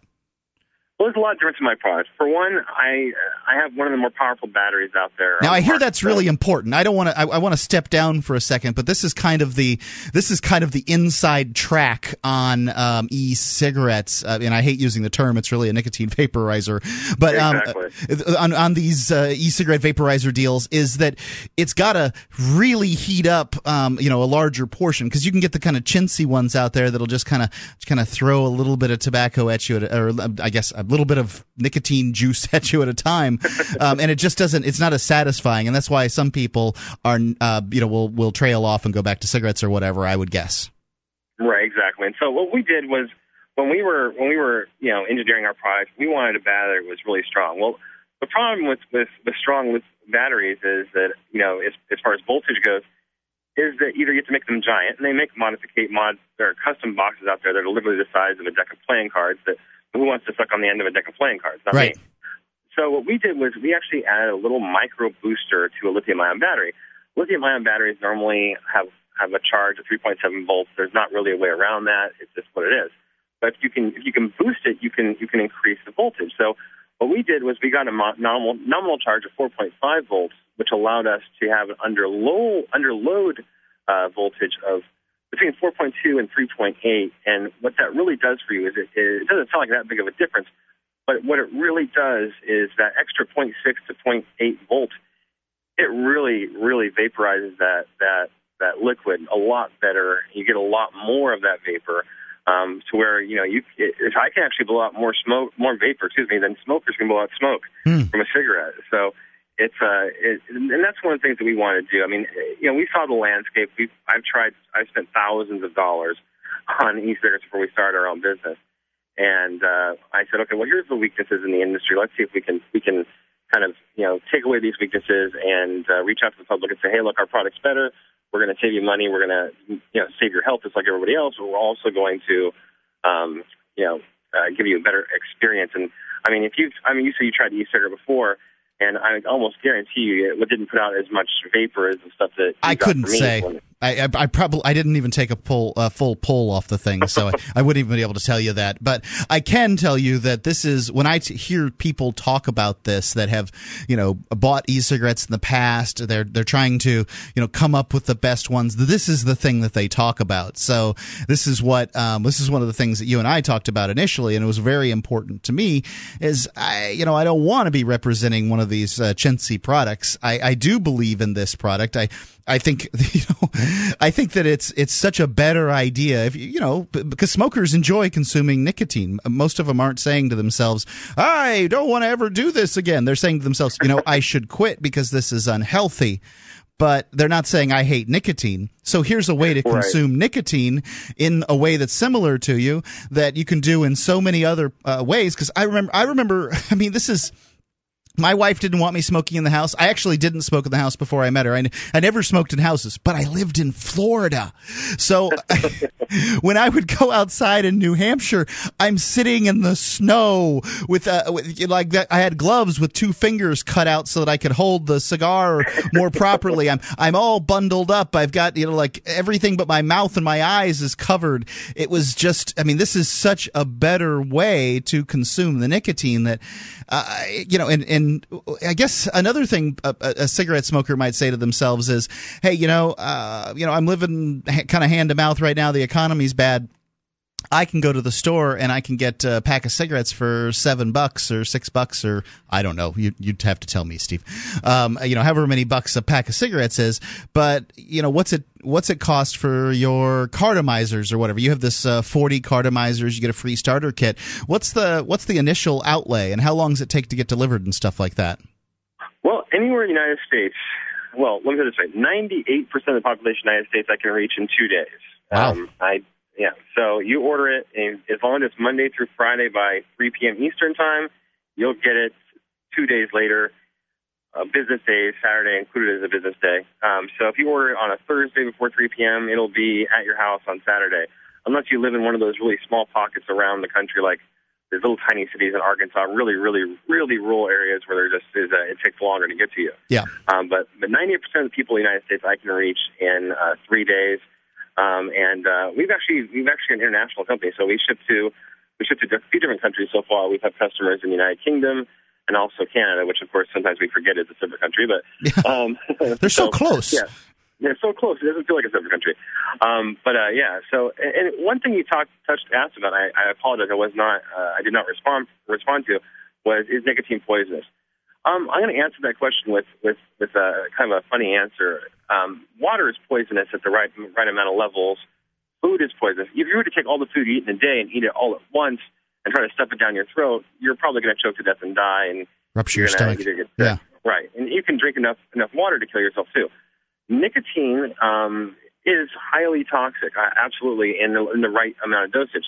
Um, one of the reasons why my company does not sell the e-liquid or the nicotine liquids is because of that reason. We want it to be kept sealed in the cartomizer. Um, I don't want to sell a bottle with 30 milliliters of solution that has 540 milligrams of nicotine in it because that that amount could kill, um, you know, almost 10 adults uh, pretty easily. So, So, for whatever reason, a kid got a hold of it and it tasted like orange pop. Uh, wham! He's out of there, right? Oh yeah, it's kids, young kids, and and that's who I'm I'm most worried about. Is uh, you know about 10 milligrams uh, direct of of you know instant ingestion of nicotine um, will more than likely cause heart attack, stroke, or aneurysm in them. So, um, but to answer that question a little bit further, the amount that you get from you know uh, a cigarette or from our e-cigarette is not toxic, especially because there's no way for you to vaporize all the nicotine all at once inside of my my e-cigarette um, because it's just impossible. The the cartomizer would burn out if I even let you do that. But luckily, we have a microprocessor inside of the battery that shuts itself off after six seconds of use, so that you can't go and burn the cartomizer out. You can't even Um, pull. but- You can't even pull for longer than six seconds. Right. You can't pull for longer than six seconds. So, and we don't do that just for customers' protection. We do that so that we make sure the product lasts a long time for them. Um, and uh, we don't want to overheat the the the, uh, the little little atomizer coil inside of the cartomizer. Um, but also, nicotine in itself, you know, in, in, in small in smaller doses, is not any more dangerous than caffeine. So, you know, if you have a cup, a few cups of coffee a day, and I know that most of your listeners, um, like myself, probably have a at least three to get them awake in the morning. um, but that's what nicotine is. Nicotine is a stimulant. It's it's uh, it does the same things that caffeine does. It does it does cause your arteries to constrict and your your, your like that. But um, so does caffeine. It, it's a it's a stimulant. Any Yeah. stimulant you take is going to do that to you. Um, you know, so even even uh, you know our, our your buddy Ian when when he uh, takes a pull on his uh, his other kind of smoke, um, that's a stimulant, and it causes his his heart rate to heart rate to increase. It causes his arteries to constrict. So, you know, the one warning that I would give to people out there is if you if you if you have heart problems, you, I would recommend talking to your doctor. I mean, most like more than likely, he's going to tell you that if you smoke cigarettes, that you know, smoking using these is going to be, you know, orders of magnitude better for you. But you know, for people that have heart conditions, you know, maybe they have, uh, you know, uh, they're going through this kind of quadruple bypass. I don't recommend nicotine, uh, you know, right after they uh, get out of the hospital. So, right. Well, I mean, I, um, su- I suppose for everyone, the recommendation is uh, don't do any of this stuff. But it, you know, it's it. every smoker knows that that's the recommendation, and they don't do it. There's still 19 percent of the population that's smoking, and um, you know, I mean, that's that's what they're going to do because well, actually, yeah, they're not stopping.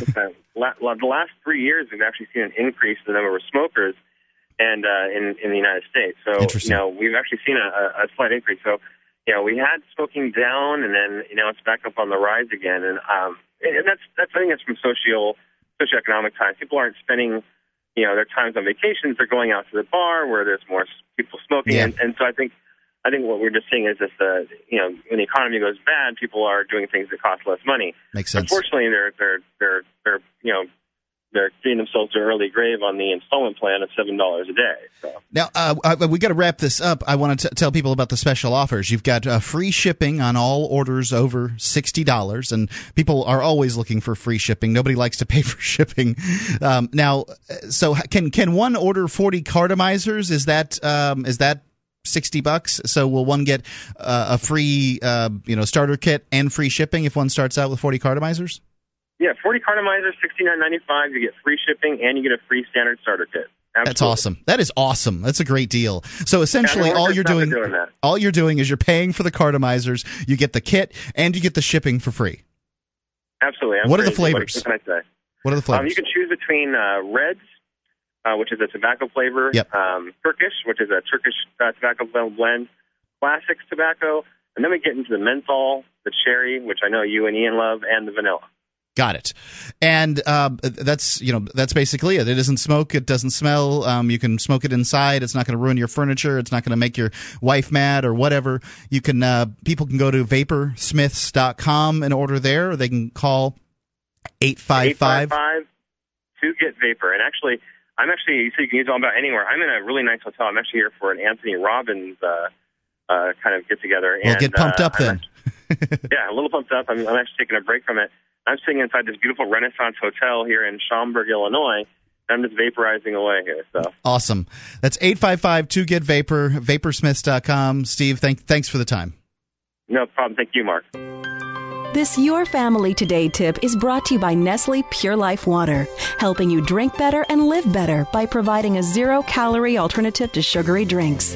Visit us at nestle purelife.us. When kids are playing, they often don't want to stop to keep hydrated. So send them out with a bottle of water and encourage them to take frequent drink breaks or call them inside for a quick sip. For more tips like these, visit us at parenthood.com slash your family today.